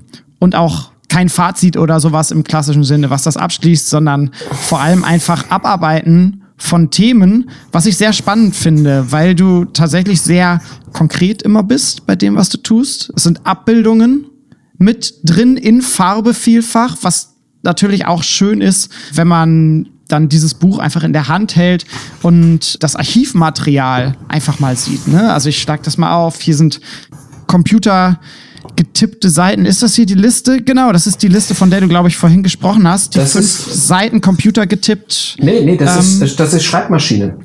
Und äh, zwar, Schreibmaschine, ich sag die ganze Zeit Computer, genau. Nein, nein, nee, nee. Ähm, habt ihr noch Schreibmaschine schreiben gelernt? Ich habe sowas nicht mehr gelernt. Wir hatten früher eine Schreibmaschine äh, so eine mechanische und haben da aus Spaß drauf getippt. Von wegen Sound Studies. Allein der Sound einer Schreibmaschine ist. Ja, ist geil. Und zwar, äh, womit wir es da zu tun haben, ist der Durchschlag was bei Widerstandsforschung häufig sehr spannend ist, äh, wenn man Leute einschleusen konnte, bei den Behörden zu arbeiten, gab es die Oberfläche, das sah, immer aus wie Kollaborateure, sodass man aus der Nachkriegszeit dann von der Widerstandsleitung häufig Dokumente findet, von wegen, hiermit attestieren wir, dass XY tatsächlich zu uns gehörte und quasi so eine Doppelagentenfunktion hatte. Und dann haben die nämlich äh, heimlich mehrere Durchschläge mitgeschrieben und haben das eine dann den Widerstand zugeleitet. In dem Fall ist es aber, ich weiß nicht, wie das Dokument entstanden ist. Und zum anderen hat es häufig auch mit Sekretärinnen, also mit Frauen zu tun, mhm. weil man die unterschätzt hat. Und Frauen zu unterschätzen, das sollte man sich gut überlegen. Und die waren scheinbar nur die Tippse, in Anführungszeichen, und das hat es damit zu tun, ich wollte einfach auch die Qualität dieses Dokumentes zeigen und ähm, häufig, wenn man dann mit Grafikern und Grafikerinnen spricht, die sowas dann für ein Buch aufbereiten, die sagen, ah, hast du das nicht in der besseren Qualität?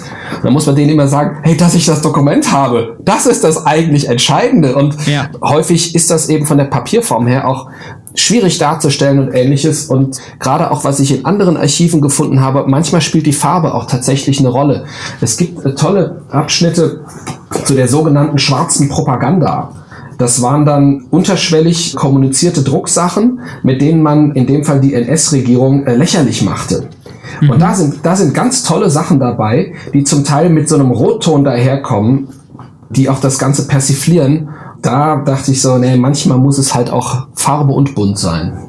Ja, ich habe hier beispielsweise dann auch das Bild einer Brotdose. Ja. Mit, äh, mit einem Liedbeginn drauf. Merchandising. ja, genau, Merchandising. Und die Bilder, die bereichern tatsächlich den Text. Also die zeigen einfach noch auch mal, was für eine Materialität bestimmte Artefakte haben, aber auch was für eine Materialität Papier einfach hat. Ne? Du hast äh, ja. vorne im Buch auch eine historische Karte von Norwegen ja. abdrucken lassen. Auch als bewusste Entscheidung, davon gehe ich aus, diese historische Karte zu nehmen und eben auch einen Papierscan zu nehmen, der halt eben auch die Materialität des Papieres und die Historizität dieser das Karte nochmal unterstreicht. Und vor allen Dingen in dem Fall ging es auch darum, um die Verkehrswege mal klar zu machen, um die geografischen ja. Distanzen klar zu machen. Und eine heutige Karte hätte überhaupt nicht weitergeholfen, weil da ganz andere Straßen eingezeichnet sind das wäre also nicht korrekt. Oder ähm, wenn es vor 1925 gewesen wäre, da hieß ähm, die Hauptstadt noch Christiania und nicht Oslo, wo man merkt, ich versuchte historisch so nah wie möglich ranzukommen, wenn es eben heißt und ähm, außerhalb Oslos 100 Kilometer entfernt. Das waren Fahrten von mehreren Stunden, je nachdem mit welchem Verkehrsmittel man unterwegs war. Das ist heutzutage oder wir sitzen jetzt hier und reden per Computer und digitaler Infrastruktur. Diese Art des Kommunizierens, hatte einen großen Einfluss darauf, was und wie kommuniziert wurde. Beispielsweise spielte Vertrauen eine ganz andere Rolle, wenn man merkte, da kommt jemand per Kurier oder wenn es mit Musik zu tun hat, die und die spielt dort und dort hatte das sehr viel mit Vertrauen und Hörensagen auch zu tun. Wie kann man so jemand einordnen? Und deswegen ging es erstmal auch drum, soweit das Thema entfernt scheint, dass man klar macht, was hat das mit uns heute zu tun? Denn, äh, wenn ich das noch ergänzen darf, wir haben es hier mit der nördlichen Peripherie von Europa zu tun, aber das Nordische wurde durch die Rassenlehre der Nazis natürlich ins Zentrum der Ideologie gestellt, sodass ja. ähm, das Musikleben in Norwegen plötzlich die falschen Fans hatte, insbesondere auch Himmler. Und ähm, da merkt man eben, dass so eine Karte hilft, um einem die Dimensionen auch nochmal klar zu machen. Oder wenn man sich anschaut, bleiben wir bei der Flucht, bei Flucht und Vertreibung und Verfolgung. Wenn man sich die erzwungenen Migrationsbewegungen anschaut, dann kommt jemand aus Stavanger, Bergen, sonst was, wird über Oslo deportiert, über Sachsenhausen nach Auschwitz. Was für immense Dimensionen das sind, wenn man so und so viele Tage in einem Zug eingepfercht war und ähnliches. Und das kann man von der Kartografie lernen, dass die Visualisierung von Wissen natürlich zum Verständnis noch viel beitragen kann. Insgesamt beim Lesen, ich habe es nicht ganz gelesen, aber ich habe äh, stellenweise reingelesen und äh, das ganze Buch überflogen. Insgesamt, glaube ich, machst du toll diese die, die einzelnen Dokumente zugänglich. Danke. Und zeigst vor allem einfach auch nochmal, dass es gewisse Forschungslücken gibt. Eine Auseinandersetzung mit Musik in Norwegen mit diesem Blick kenne ich nicht. Allerdings finde ich halt eben, dass das Buch vor allem als eine Art große Materialschau sichtbar mhm. machen. Wirklich, du hast gerade auch schon von der Visualisierung von Wissen gesprochen. Da auch nochmal entscheidende Impulse setzt, verbunden mit der Recherche, die du getätigt hast und den neuen Erkenntnissen. Du hast selber davon gesprochen, dass manche Sachen wirklich dann noch nicht in den Büchern auftauchen. Da auf jeden Fall total lohnenswert. Danke. Am liebsten natürlich als Papier zu lesen, würde ich sagen. Aber es gibt es ja auch gratis. Gibt es auch gratis Open Zwei, Access? Ob es umsonst ist, müsste man äh, diskutieren. Gratis ist es in jedem Fall. Und ähm, die Relevanz des Themas war mir insofern auch wichtig, so weit entfernt dieser Teil des norwegischen Musiklebens ist, je nachdem, wo man sich in der Popularmusik auffällt, Norwegian Black Metal und die ganze Frage auch von Ideologie und äh, bestimmte Sounds, da merkt man, da kommt das Nordische natürlich wieder um die Ecke, weil manche meinen das Nordische aus so einem Folklore-Kontext wirklich als kulturelle, geografische Kategorie einfach nur, aber andere haben das Nordische weiterhin als Rassenbegriff, nennen wir auch Anders Breivik und viele andere, mhm. der Attentäter von Utøya und von Oslo. Und plötzlich merkt man, so weit ist das Thema von uns nicht weg und auch was die deutsch-deutsche Geschichte angeht, denn das quasi nur noch zur Abrundung. Es hat sehr viel mit der Geschichte der Bundesrepublik zu tun, denn nach der langen Regierungszeit der CDU ging für manche das Abendland unter, als Willy Brandt an die Macht kam. Und Willy Brandt wurde nicht nur diffamiert als Kommunist und Widerstandskämpfer, sondern vor allen Dingen, der war ja in Norwegen im Exil, der sprach Norwegisch wie ein Muttersprachler.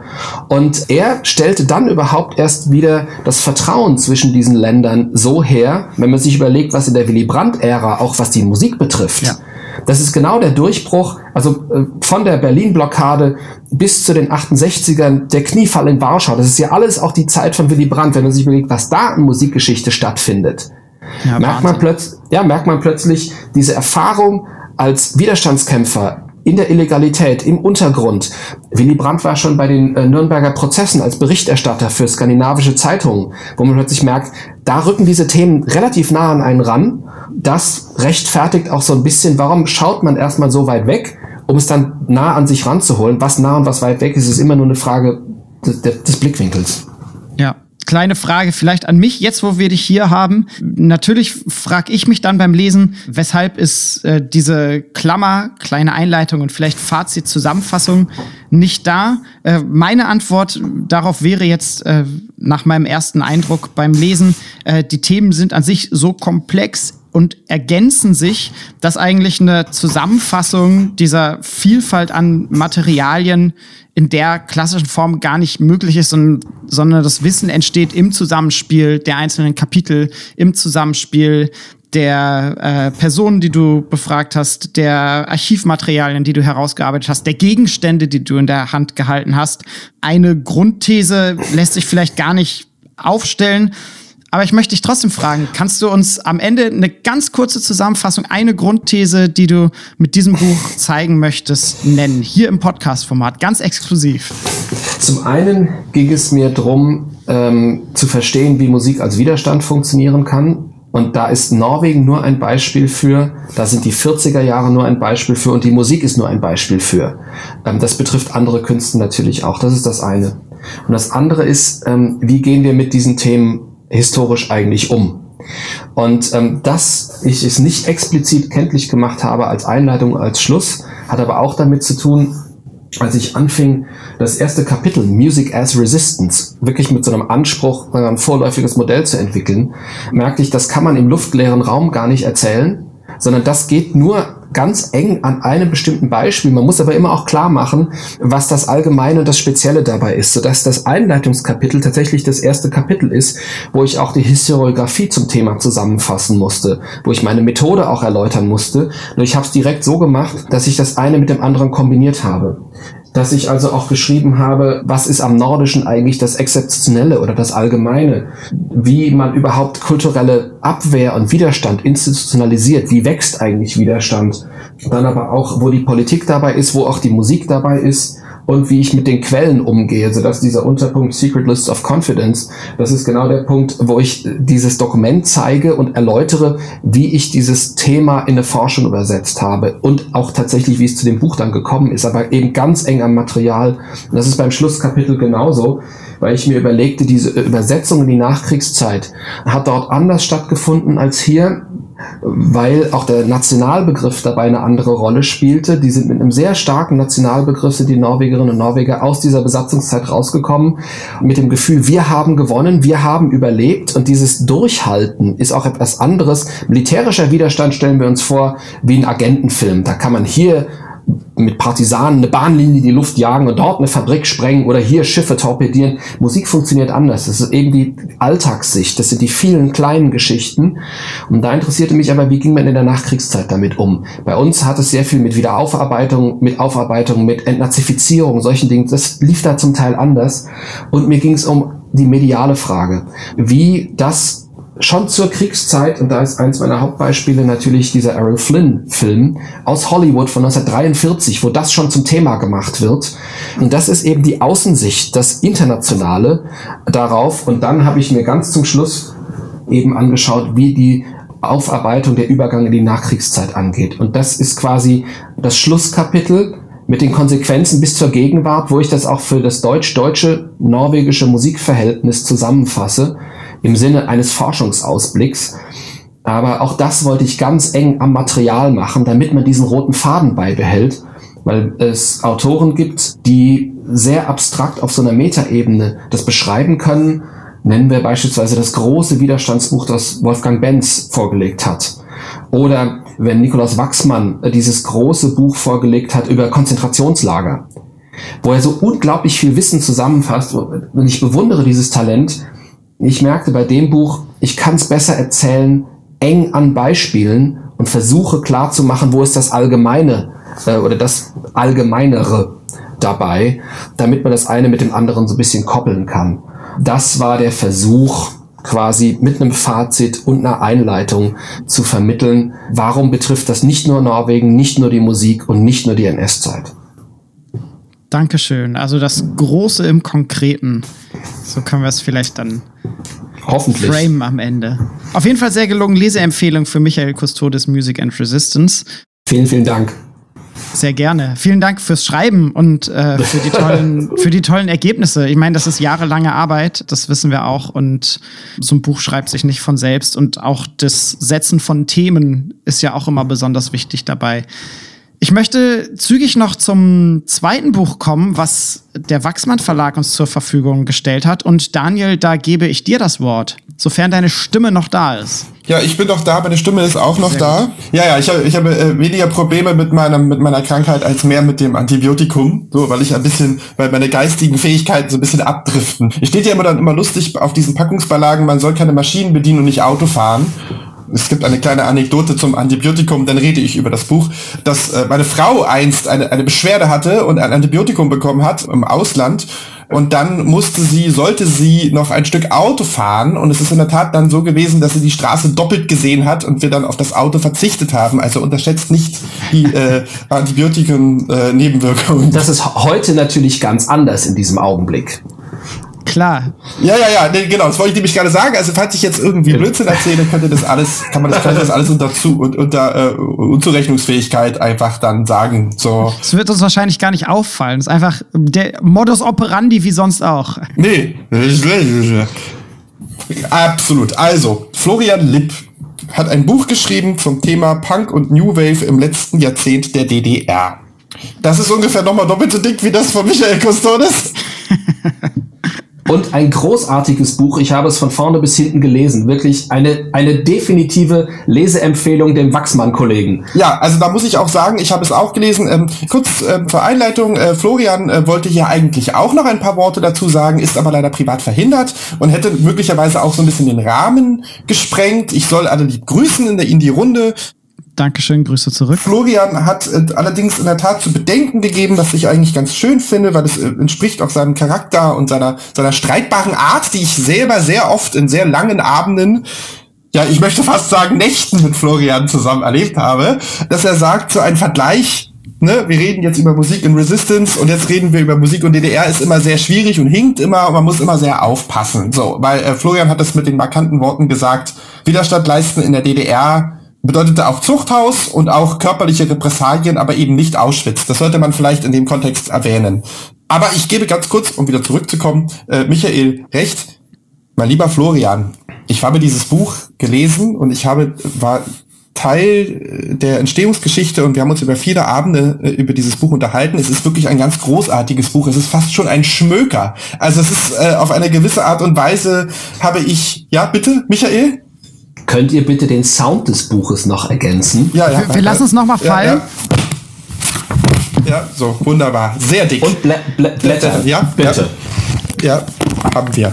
Haben wir drauf. Das wird ja, das ist, wir machen heute Cross, äh, Crossover äh, Sign, äh, ja, wie auch immer.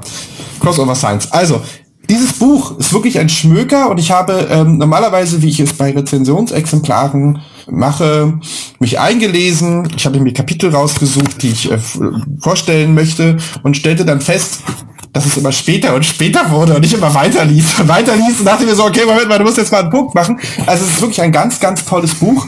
Eigentlich zwei Doktortitel, es ist eine Dissertation, äh, vielleicht sogar drei Doktortitel, weil es einfach in Gänze sowohl einen unglaublich interessanten, sehr neuen und sehr differenzierten Blick auf die DDR-Geschichte legt, als auch über die Punk-Bewegung und dieses in Verbindung bringt. Das einleitende Kapitel, wie Florian über die DDR spricht und über die Art und Weise, über die DDR zu forschen, ist sehr, sehr empfehlenswert. Und auch für meine Verhältnisse, also muss ich sagen, ähm, für eine Dissertation sehr sehr wuchtig. Also ich äh, habe mich dabei ertappt, dass ich festgestellt habe, dass ich vielleicht in meiner Dissertation ein bisschen vorsichtiger war. Also Florian ist da durchaus auch, da geht er schon steil. Also da gibt schon Thesen, wo du sagst, oh ja, also ob ich, also ich war nicht immer einverstanden. Aber, aber es ist schön, so etwas zu lesen und in der Form zu schreiben. Und was Florian gemacht hat, und das wird Michael wahrscheinlich besonders freuen, weil ich weiß, dass das seine, eine seiner auch Hauptdisziplinen ist, Florian hat ich möchte, ich, ich glaube, Jahre in Archiven verbracht und ja fast alles ausgekramt, was es dazu gab zu diesem Thema. Er hat sich, und er hat auch vor allen Dingen, was ganz schön ist, auch ganz viel Quellenkritik in der Einleitung mit einfließen lassen. Also er hat das alles auch wirklich versucht aufzuschreiben, wie gehe ich mit Stasi-Akten um, wie gehe ich mit Oral History rum, wie vergleiche ich Oral History mit Stasi-Akten und hat immer diesen kritischen Blick darauf gewahrt, also nicht, nicht zu devot, freundlich, aber bestimmt sein Thema vorangegangen, dieses Buch aus einem Guss geschrieben, das muss man auch sagen, also es ist wirklich, also das Narrativ ist total erhalten geblieben, es ist nie abgehackt und hat es aber trotzdem geschafft, sozusagen, trotz dieser jetzt ja nun in anderthalb Stunden unserer Sendung aufbereiteten schwierigen Quellenlage, ähm, nie den Faden zu verlieren, diese schwierige Quellenlage auch immer zu benennen. Wenn ich mich dem Kompliment anschließen darf, er kann forschen, er kann schreiben und vielleicht auch noch da das Kompliment, die Arbeit ist bei Friedrich Geiger entstanden. Das heißt, damals ja Hamburg, das war auch das entsprechende Forschungsambiente, wo man merkt, äh, dass das diesem Buch ein Stück weit auch anzumerken ist, dass das eben sehr diskursiv auch entstanden ist, dass viel darüber vorher diskutiert wurde. Also dass viele dieser Reflexionen, je nachdem, wann man mit ihm ja vorher auch gesprochen hat, erkennt man so manche Aspekte auch wieder, wo man einfach merkt, wie im besten Sinne abgehangen, durchdacht und sie, manche Argumente sich einfach setzen konnten, weil sie sehr klug auch konzipiert wurden, auch sehr eng am Material. Und deswegen das als Dissertation nicht umsonst gebührt diesem Buch hoffentlich noch viel mehr Aufmerksamkeit. Also ich muss auch wirklich sagen, ich habe echt gedacht so, also ich, ich, ich bin ja nun sehr, also ich möchte mich gar nicht so sehr jetzt, ich, so, so lobend, ist gar nicht mein Charakter, äh, jetzt irgendwas überschwänglich zu loben, aber selten so ein gutes Buch gelesen, äh, Kollege Lipp. Also muss man, muss man einfach neidlos anerkennen. Und wie du schon sagst, Michael, dieser diskutive Charakter, also wie gesagt, wir haben, ich habe mit Florian in, in Berliner Kneipen vor Jahren, wir haben gestritten über den Umgang mit DDR, über den Umgang mit Quellen. Also das war sehr lebhaft und das spiegelt auch dieses Buch wieder. Also ich erkenne unsere Diskurse, unsere Kneipendiskurse, die sehe ich in diesem Buch. Also er hat es auch geschafft. Wie gesagt, er kann schreiben, er kann forschen und er kann vor allen Dingen auch wirklich ganz toll erzählen. Also diese Stringenz, die dahinter steckt, ist, ist wirklich toll. Darf ich noch ein Kompliment ergänzen? Ja. Paris ist nicht alleine Frankreich und Oslo ist nicht alleine Norwegen und die DDR ist nicht nur Ostberlin. Ja. Und bei diesem, bei diesem Buch merkt man eben, was man alles über Thüringen lernt, über die Peripherie, über Leipzig, auch Dresden und sowas, dass man eben merkt, es ist ein Stück auch DDR-Musikgeschichte und das macht es für mich eben auch so interessant, dass man über Dinge etwas lernt, worauf man so gar nicht gekommen wäre oder womit man nicht direkt gerechnet hätte. Also dass es quasi im besten Sinne sowas wie intellektuellen Beifang gibt, wo man das quasi immer noch so nebenbei mitbekommt und hinterher erst merkt so, oh, da hast du doch mal was drüber gehört. Und das passte, glaube ich, sehr gut zusammen. Absolut. Und ich muss auch sagen, also ich finde diese, diese, diese Sendung, wenn wir über Musik und Diktatur reden, wenn wir jetzt über das Buch äh, von Music and Resistance, Resistance gesprochen haben oder auch ähm, über Florian Lipp, es ist doch erstaunlich, was Musikwissenschaft halt letztlich auch kann. Ne? Also, dass man mal aus einer historischen Perspektive, aus einer musikwissenschaftlichen Perspektive so eine DDR-Historie erzählt, sollte, vor allen Dingen, wenn man dann auf die Fallbeispiele Punk und ähm, New Wave eingeht, obwohl er jetzt nun Florian Lipp arbeitet nicht analytisch, musikanalytisch, aber er ist ein Musikwissenschaftler und das ist halt ganz, ganz wichtig, weil, wie ich auch selbst festgestellt habe oder auch im Kontext äh, Florian immer wieder sagt äh, oder schreibt, das ist halt wirklich ein Feld, was viel auch den Cultural Studies überlassen wird. Und das habe ich ja auch, auch ich habe mich ja auch mit Punk ein bisschen beschäftigt in meiner Dissertation. Und man findet musikwissenschaftlich da wirklich sehr wenig Perspektiven. Und es ist ganz toll und ganz wichtig, dass man sowas auch als Musikwissenschaftler mal sagt. Und Florian hat das in Gänze getan. Sehr lesenswert. Scene. Es gibt ein paar Kritikpunkte, ohne dass wir das jetzt, ne, also ne, erst kommt die Lobhudelei und dann, aber das hattest du, du auch ausgearbeitet. Ich habe nicht viel Kritik daran.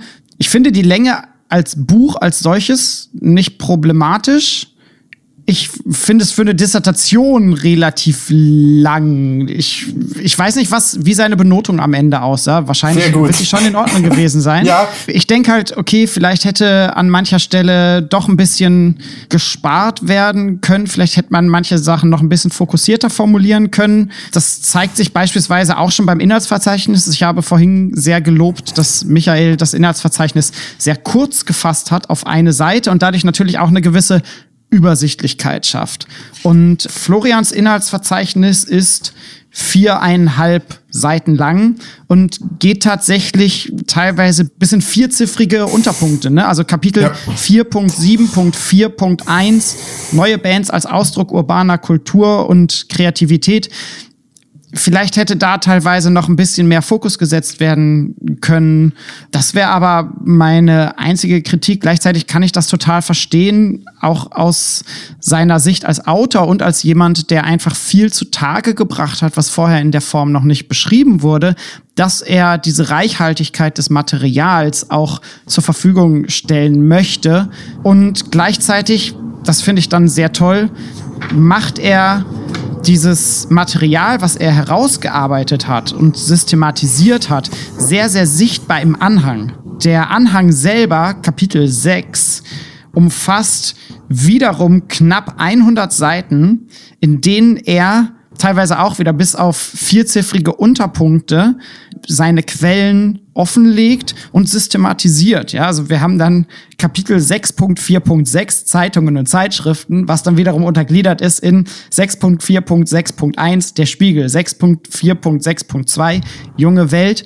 Dahinter lese ich eindeutig die Aufforderung zu sagen, geht ins Material rein, schließt weitere Forschungsprojekte daran an und setzt euch damit auseinander, weil hier haben wir tatsächlich eine Materialschau, eine Aufarbeitung von Archivbeständen, die vorbildlich ist und die einfach dazu anregt, nochmal tiefer in dieses Thema einzusteigen. Ich möchte kurz ergänzen, das ist wirklich eine sehr, eine sehr kleine Kritik, aber weil wir ja auch Studierende und Stud äh, ansprechen hier, ist es so, dass es sich teilweise liest es sich wirklich wie, ich habe mal gelesen von Gerd Köhnen, unser rotes Jahrzehnt, also es liest sich auf eine gewisse Art und Weise, wenn man Kapitel nimmt wie der Gorbatschow-Effekt, die führende Rolle der Partei, oder wenn man sich auch zum Beispiel über Kirche als Konflikt und Freiraum, wenn man diese Kapitel liest in Florian Lipp, dann liest es sich wirklich wie ein schöner ein schöner Tatsachenbericht. Also es ist Journalismus auf eine gewisse Art und Weise. Und man sollte natürlich sagen, dass dieses Buch wurde, ähm, was hier auch vorne steht, wurde von der Gerda Henkel Stiftung gedruckt. Es gab also sozusagen hier ein Stipendium.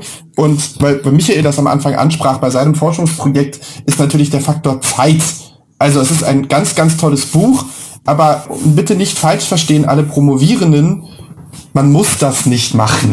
äh, äh, wenn ihr ökonomischen Druck habt, ihr müsst das in der Form nicht machen. Wenn ihr die Zeit habt und keinen ökonomischen Druck habt, ist das Stichwort Forschung super. So, Stichwort Ökonomie, äh, man, man muss es nicht nachmachen. Man kann es nachmachen, aber man muss es nicht nachmachen. Ja. Vielleicht sollte man das erwähnen. Was Trotzdem auch eine Leseempfehlung an dieser Stelle. Absolut, um Fall. Gottes Willen. Also kauft es. Also es ist wirklich ganz, ganz toll. Und ich glaube, ich gebe es, und also meine Frau ist sehr weit entfernt von, äh, von Punk und New Wave, von der DDR und von der Musikwissenschaften, aber es ist wirklich ein Buch, wo ich sage, dass ich meiner Frau geben würde und sagen würde, lest das mal. Das ist spannend. Also es ist halt einfach auf ganz vielen unterschiedlichen Ebenen unglaublich erhellend. So. Sehr schön. Damit ja. Das ist doch ein schönes, Schlich, äh, ein schönes Schlusswort. Damit würde ich jetzt die Sponsorenecke schließen. Bitte.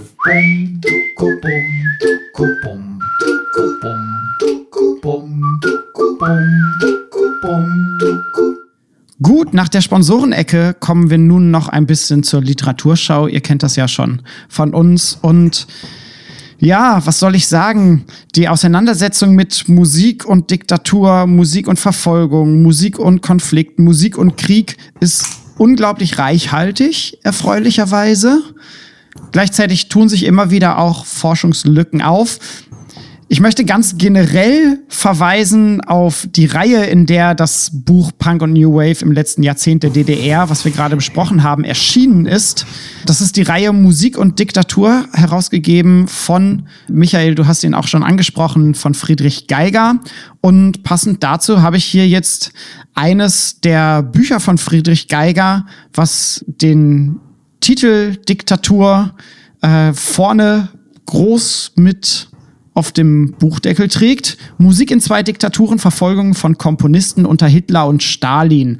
Was ich dabei spannend finde an diesem Buch, ist, dass quasi genau dieses Problem, was wir angesprochen haben, wie lassen sich Diktaturen überhaupt miteinander vergleichen, lassen die sich miteinander vergleichen, von Friedrich Geiger auch angerissen wird. Und er hat direkt zu Beginn ein paar Prämissen, mit denen er das Buch eröffnet und dann direkt das Kapitel, das Unterkapitel Diktaturvergleich und Kompositionsgeschichte. Ich möchte ganz kurz daraus vorlesen, weil er dem dann letzten Endes doch ein wenig aus dem Wege geht. Er schreibt zu Beginn dieses Unterkapitels der Vergleich zwischen den Regimen Hitlers und Stalins, den schon zeitgenössische Beobachter zogen, stößt noch immer auf prinzipielle Bedenken.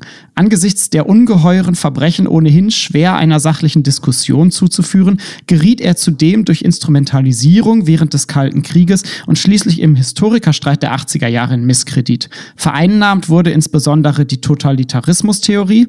Sie geht von bestimmten Merkmalen aus, nach denen Diktaturen als totalitär zu betrachten sind.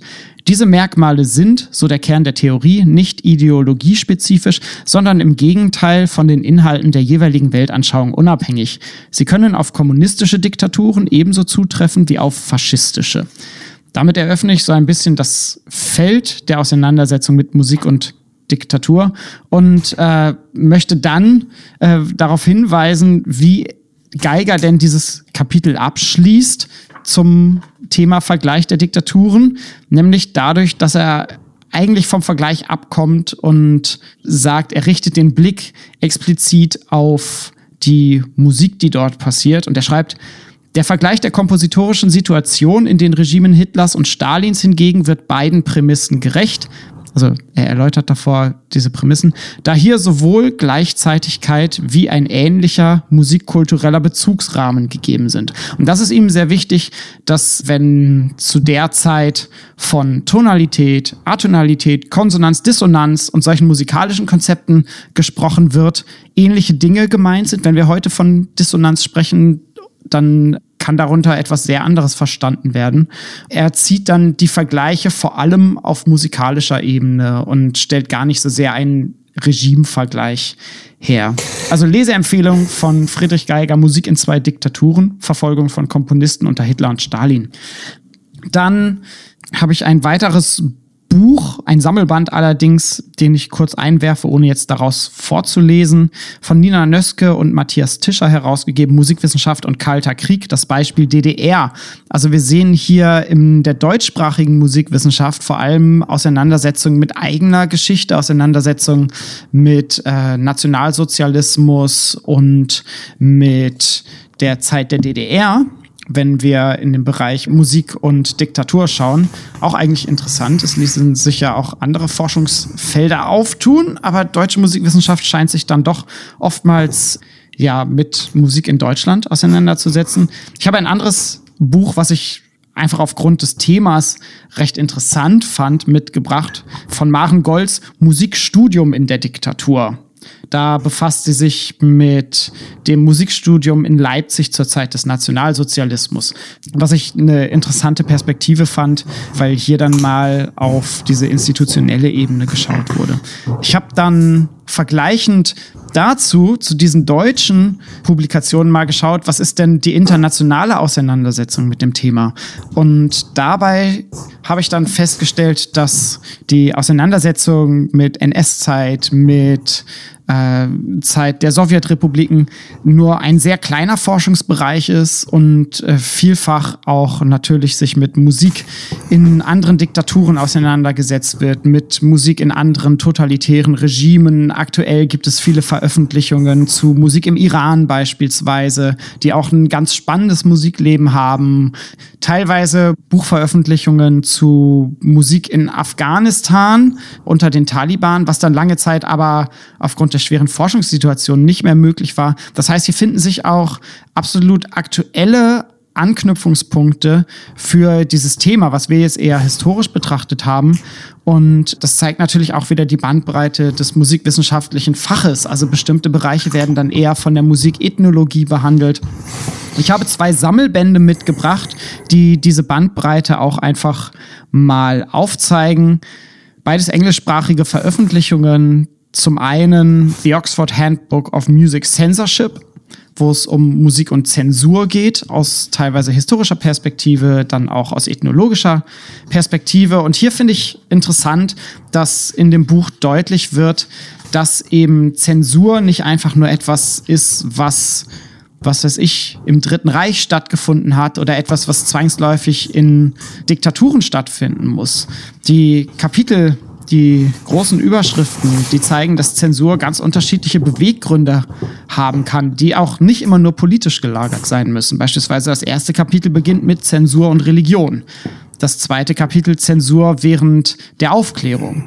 Dann gibt es Kapitel 4 Zensur in totalitären Staaten dem gegenübergestellt, aber beispielsweise Kapitel 5 Zensur in Demokratien und dann mit Blick auch auf aktuelle Diskurse das abschließende Kapitel 6 äh, die Zensur von Race, Gender und sexueller Orientierung.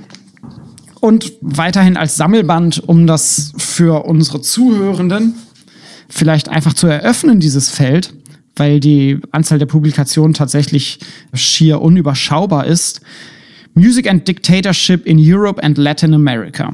Auch ein dicker Sammelband. Wenn ich den jetzt fallen lasse, dann fällt mir mein Mikrofon hier runter. Deswegen gibt es kein Geräusch von dem. Und hierbei ist mir vor allem beim Überfliegen der Überschriften bewusst geworden, wie sehr Europa, und damit meine ich auch das Europa des 20. Jahrhunderts bis hin eben zum Europa des 21. Jahrhunderts, der Jetztzeit, Europa von Diktatur, von Faschismus, von totalitären Regimen geprägt ist. Und das Gleiche wird hier drin dann auch mit Bezug auf Lateinamerika behandelt, was auch sehr spannend ist. Und äh, ich habe da für mich selber persönlich einfach auch nochmal die Message herausgelesen, dass so etwas wie eine demokratische Gesellschaft keine Selbstverständlichkeit ist.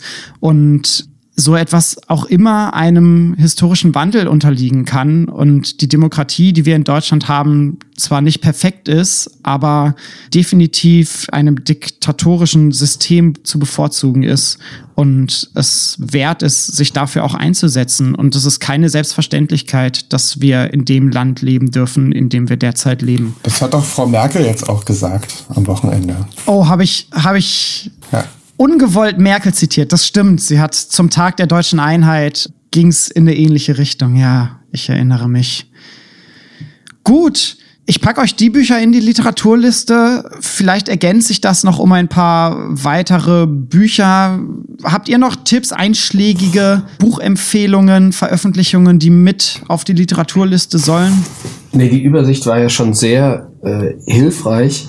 Ich würde vielleicht nur ein bisschen andere Medien noch ergänzen, weil auch in der letzten Zeit einige Zeitschriften sich dieses Themas ja auch angenommen haben, so dass man da eben merkt, die können schneller reagieren, die machen dann Themenhefte und ähnliches. Aber ansonsten kann ich das nur unterstreichen, ähm, weil das Thema sich sehr stark europäisiert und globalisiert hat, ja. Dass da auch die Methoden ineinander übergehen, kann ich auch nur unterstreichen, wo man eben merkt, wie gehen wir auch mit bestimmten Sprachbarrieren oder ähnliches um und plötzlich gibt es eben solche Kolleginnen und Kollegen, die da Dinge zusammenziehen, die wir vor einigen Jahren vielleicht methodisch noch getrennt hätten. Abgesehen davon merke ich nur immer wieder, äh, wie gut sich das bei manchen Dingen jetzt auch ergänzt mit ähm, Online-Medien, wenn es Internetseiten gibt, die Music and Holocaust, die dann eben sehr eng mit dem, mit Museen zusammenarbeiten. Oder wenn man sich anschaut, das Visual History Archive der Shoah Foundation, das ja auch zurückgeht auf diesen Forschungsimpuls, den ähm, Spielberg mit Schindlers Liste gesetzt hat und dann eben Zeitzeugenberichte aufzunehmen und ähnliches, die längst sich weiterentwickelt haben von historischen und gegenwärtigen Genoziden die so viele andere Genozidforschung noch mit hineingenommen haben. Das zeigt, glaube ich, die Bandbreite des Themas und das wiederholt eigentlich nur, was du gerade schon gesagt hast. Dass es eben Langzeitprojekte gibt, Sammelbände, die dann auf Tagungen zu, also sprich, es ist sehr stark in der Debatte. Und da sehe ich für uns natürlich auch, äh, das kann ich auch nur äh, bekräftigen, die Verantwortung als Musikwissenschaftlerin, als Musikwissenschaftler, dass wir ein Stück weit die Verantwortung auch aufnehmen, dass wir relativ gut und sicher über solche Themen arbeiten können, wenn ich mit Kolleginnen und Kollegen spreche, die beispielsweise in Ungarn äh, arbeiten. Da müssen wir mit Meinungsfreiheit nicht anfangen. Also solange es sich um Nationalkultur handelt, geht das, aber dann auch bitte nur im Sinne des Regimes. Und bei Viktor Orban muss man von Regime reden. Also das hat mit äh, Demokratie nicht viel zu tun. Oder sehr eindrucksvoll war für mich eine Einladung vor inzwischen drei Jahren nach Brasilien äh, in, Rio, in Rio de Janeiro im faschistischen Bolsonaro Brasilien, wo man merkte, da konnte ich als äh, ausländischer Forscher Dinge ganz anders aussprechen als die, als die Kolleginnen und Kollegen dort vor Ort. Da ging es um den Kontext von Religion und Musik und wo man eben merkt, manchmal muss man dann einfach mit sehr substanzieller Forschung, keine Frage, es muss alles faktenbasiert sein, das ist völlig unstrittig, aber manchmal muss man einfach auch den Mund aufmachen. Und da haben wir im westlichen Europa auch ein Stück weit eine Verantwortung, dass wir beispielsweise keine großen Schwierigkeiten haben, wenn es ein guter Antrag ist, dazu auch Forschungsgelder zu bekommen. Dass wir darüber auch arbeiten können und ein Stück weit da auch wahrscheinlich die ethische Verantwortung haben, das auch zu tun, weil andere das so leicht nicht können. Ja. Und deswegen so ein, so ein Literaturüberblick äh, mehr als richtig und wichtig, dass wir eben nicht vergessen, was wir dabei auch leisten können und ein Stück weit auch sollten. Prima. Wir verlinken euch die Sachen auf unserer Homepage wie immer www.musikgespräch.de. Ansonsten sind wir, glaube ich, durch. Ja, ich muss wieder ins Bett. Ja, erhol dich mal, Daniel. Ja, erreicht den Hof mit Mühe und Not. Diesmal geht die Geschichte anders aus. Gute Besserung. ja, danke. Ich finde es äh, auf einer gewissen Art und Weise finde ich so so eine postkoronale Infektion sehr erfrischend. Die ganze Corona-Zeit ist man ja gar nicht mehr krank und Karl Valentin hat ja schon gesagt, nie krank kann auch nicht gesund sein. Ich denke mir so ein bisschen, ach, so fühlt sich das an. Ich meine, wenn es uns dreien auf die Stimmbänder geschlagen wäre, dann hätten wir natürlich, so zurückhaltend wir vom Charakter her auch sind, hätten wir natürlich ein ernstes Problem gehabt. Und deshalb freut es mich, dass man quasi auch jetzt in, schon sieht, in Berlin wird es auch ein musikwissenschaftliches Morgen geben. Auf jeden Fall auch sehr interessant äh, zum Thema Krankheit. Es ist ja, es äh, war ja gerade die ähm, Jahrestagung in äh, Bonn, die GFM-Tagung. Ich war da. Und ja, ich war nicht ich da. Ähm, aber aber ich, was, was immer ganz lustig ist, ist, dass zugegebenermaßen meine Frau meinte, und es ist immer so, die äh, Jahrestagung ist immer Ende September. Mhm. So. Und ich habe Kiel abgesagt wegen Krankheit. Ich habe Göttingen abgesagt wegen Krankheit, das war 2012. Also gefühlt jedes dritte Jahr, also ich weiß immer, wenn die GFM-Tagung ist, die ist Ende September. Bist du krank. Sieht man das eigentlich, sieht man das krank. So, das scheint meine Zeit zu sein, so, ne? Übergangszeit. Vielleicht sollte man der GFM-Tagung mal ein anderes Datum legen, damit ich nicht immer jedes zweite Mal krank bin, so Ende September. Wir schauen nächstes Jahr, wenn es bei euch vor der Haustür ist. Ja, da muss ich ja nicht, also bei, das Sien kann laufen. Ich kann laufen von Berlin aus, easy peasy. Mit dem Fahrrad. Mache ich mit dem Fahrrad. Ich meine, ja, Münster ist eigentlich Fahrradstadt, ne, aber. Nein, ich meine, er, er redet von nächstes Jahr. In Berlin meine ich die, die ja, Tagung. Ja, da sag ich. Laufen. Nee, dann nehme ich das Fahrrad. Ich laufe doch nicht, ich laufe doch nicht von Moabit nach, nach Friedrichstraße. Ja. Komm, Schluss jetzt, Schluss Freunde. Jetzt. Wir schneiden das hier am Ende alles genau. raus. Folgt uns bei Social Media, abonniert diesen Podcast. Lieber Michael, vielen, vielen Dank nach Münster. Es war eine große Ehre und Freude, dich mal wiederzusehen. Ich hoffe bald in live. Ich hoffe auch, aber vor allen Dingen herzlichen Dank für die Einladung. Es war mir ein großes Vergnügen. Ich fühle mich sehr geschmeichelt, dass man auch mal so ein bisschen aus dem Nähkästchen plaudern kann. Ich glaube, ich bin jetzt in dem Alter, wo man das, wo man solche Einladungen auch manchmal annimmt, weil man sie vorher nicht gekriegt hat. Aber äh, vor allen Dingen, äh, das Kompliment gebe ich äh, gerne zurück, weil ihr natürlich auch mit dem Podcast ein tolles Format habt, was die Vermittlung solcher Themen angeht. Also deswegen vielen Dank für die Einladung. Ich habe mich, ich hoffe, man hat es gespürt, durchaus wohlgefühlt. Vielen, vielen lieben Dank. Wir haben uns, glaube ich, auch sehr wohl gefühlt. Das war fantastisch. Und nachdem wir schon Goethe und äh, Valentin hier zitiert bekommen haben, habe ich leider kein schlaues Zitat am Ende dem hinzuzufügen, außer dass ich fand, grandiose Sendung. Und diesmal meine ich es wirklich. Ich sage das eigentlich immer, ja. ich meine es aber diesmal wirklich. Und äh, ich freue mich auch, dass sie so lang geworden ist, weil ich glaube, dass wir wirklich über gute Inhalte gesprochen haben. Und das zeichnet so ein Podcast-Format ja auch aus. Ihr da draußen, bleibt gesund, startet gut in dieses Wintersemester für die, die studieren oder an der Universität tätig sind. Das wird ja auch ein sehr spannendes Semester. Und ansonsten hören wir uns spätestens im November wieder. Macht's gut. Tschüss.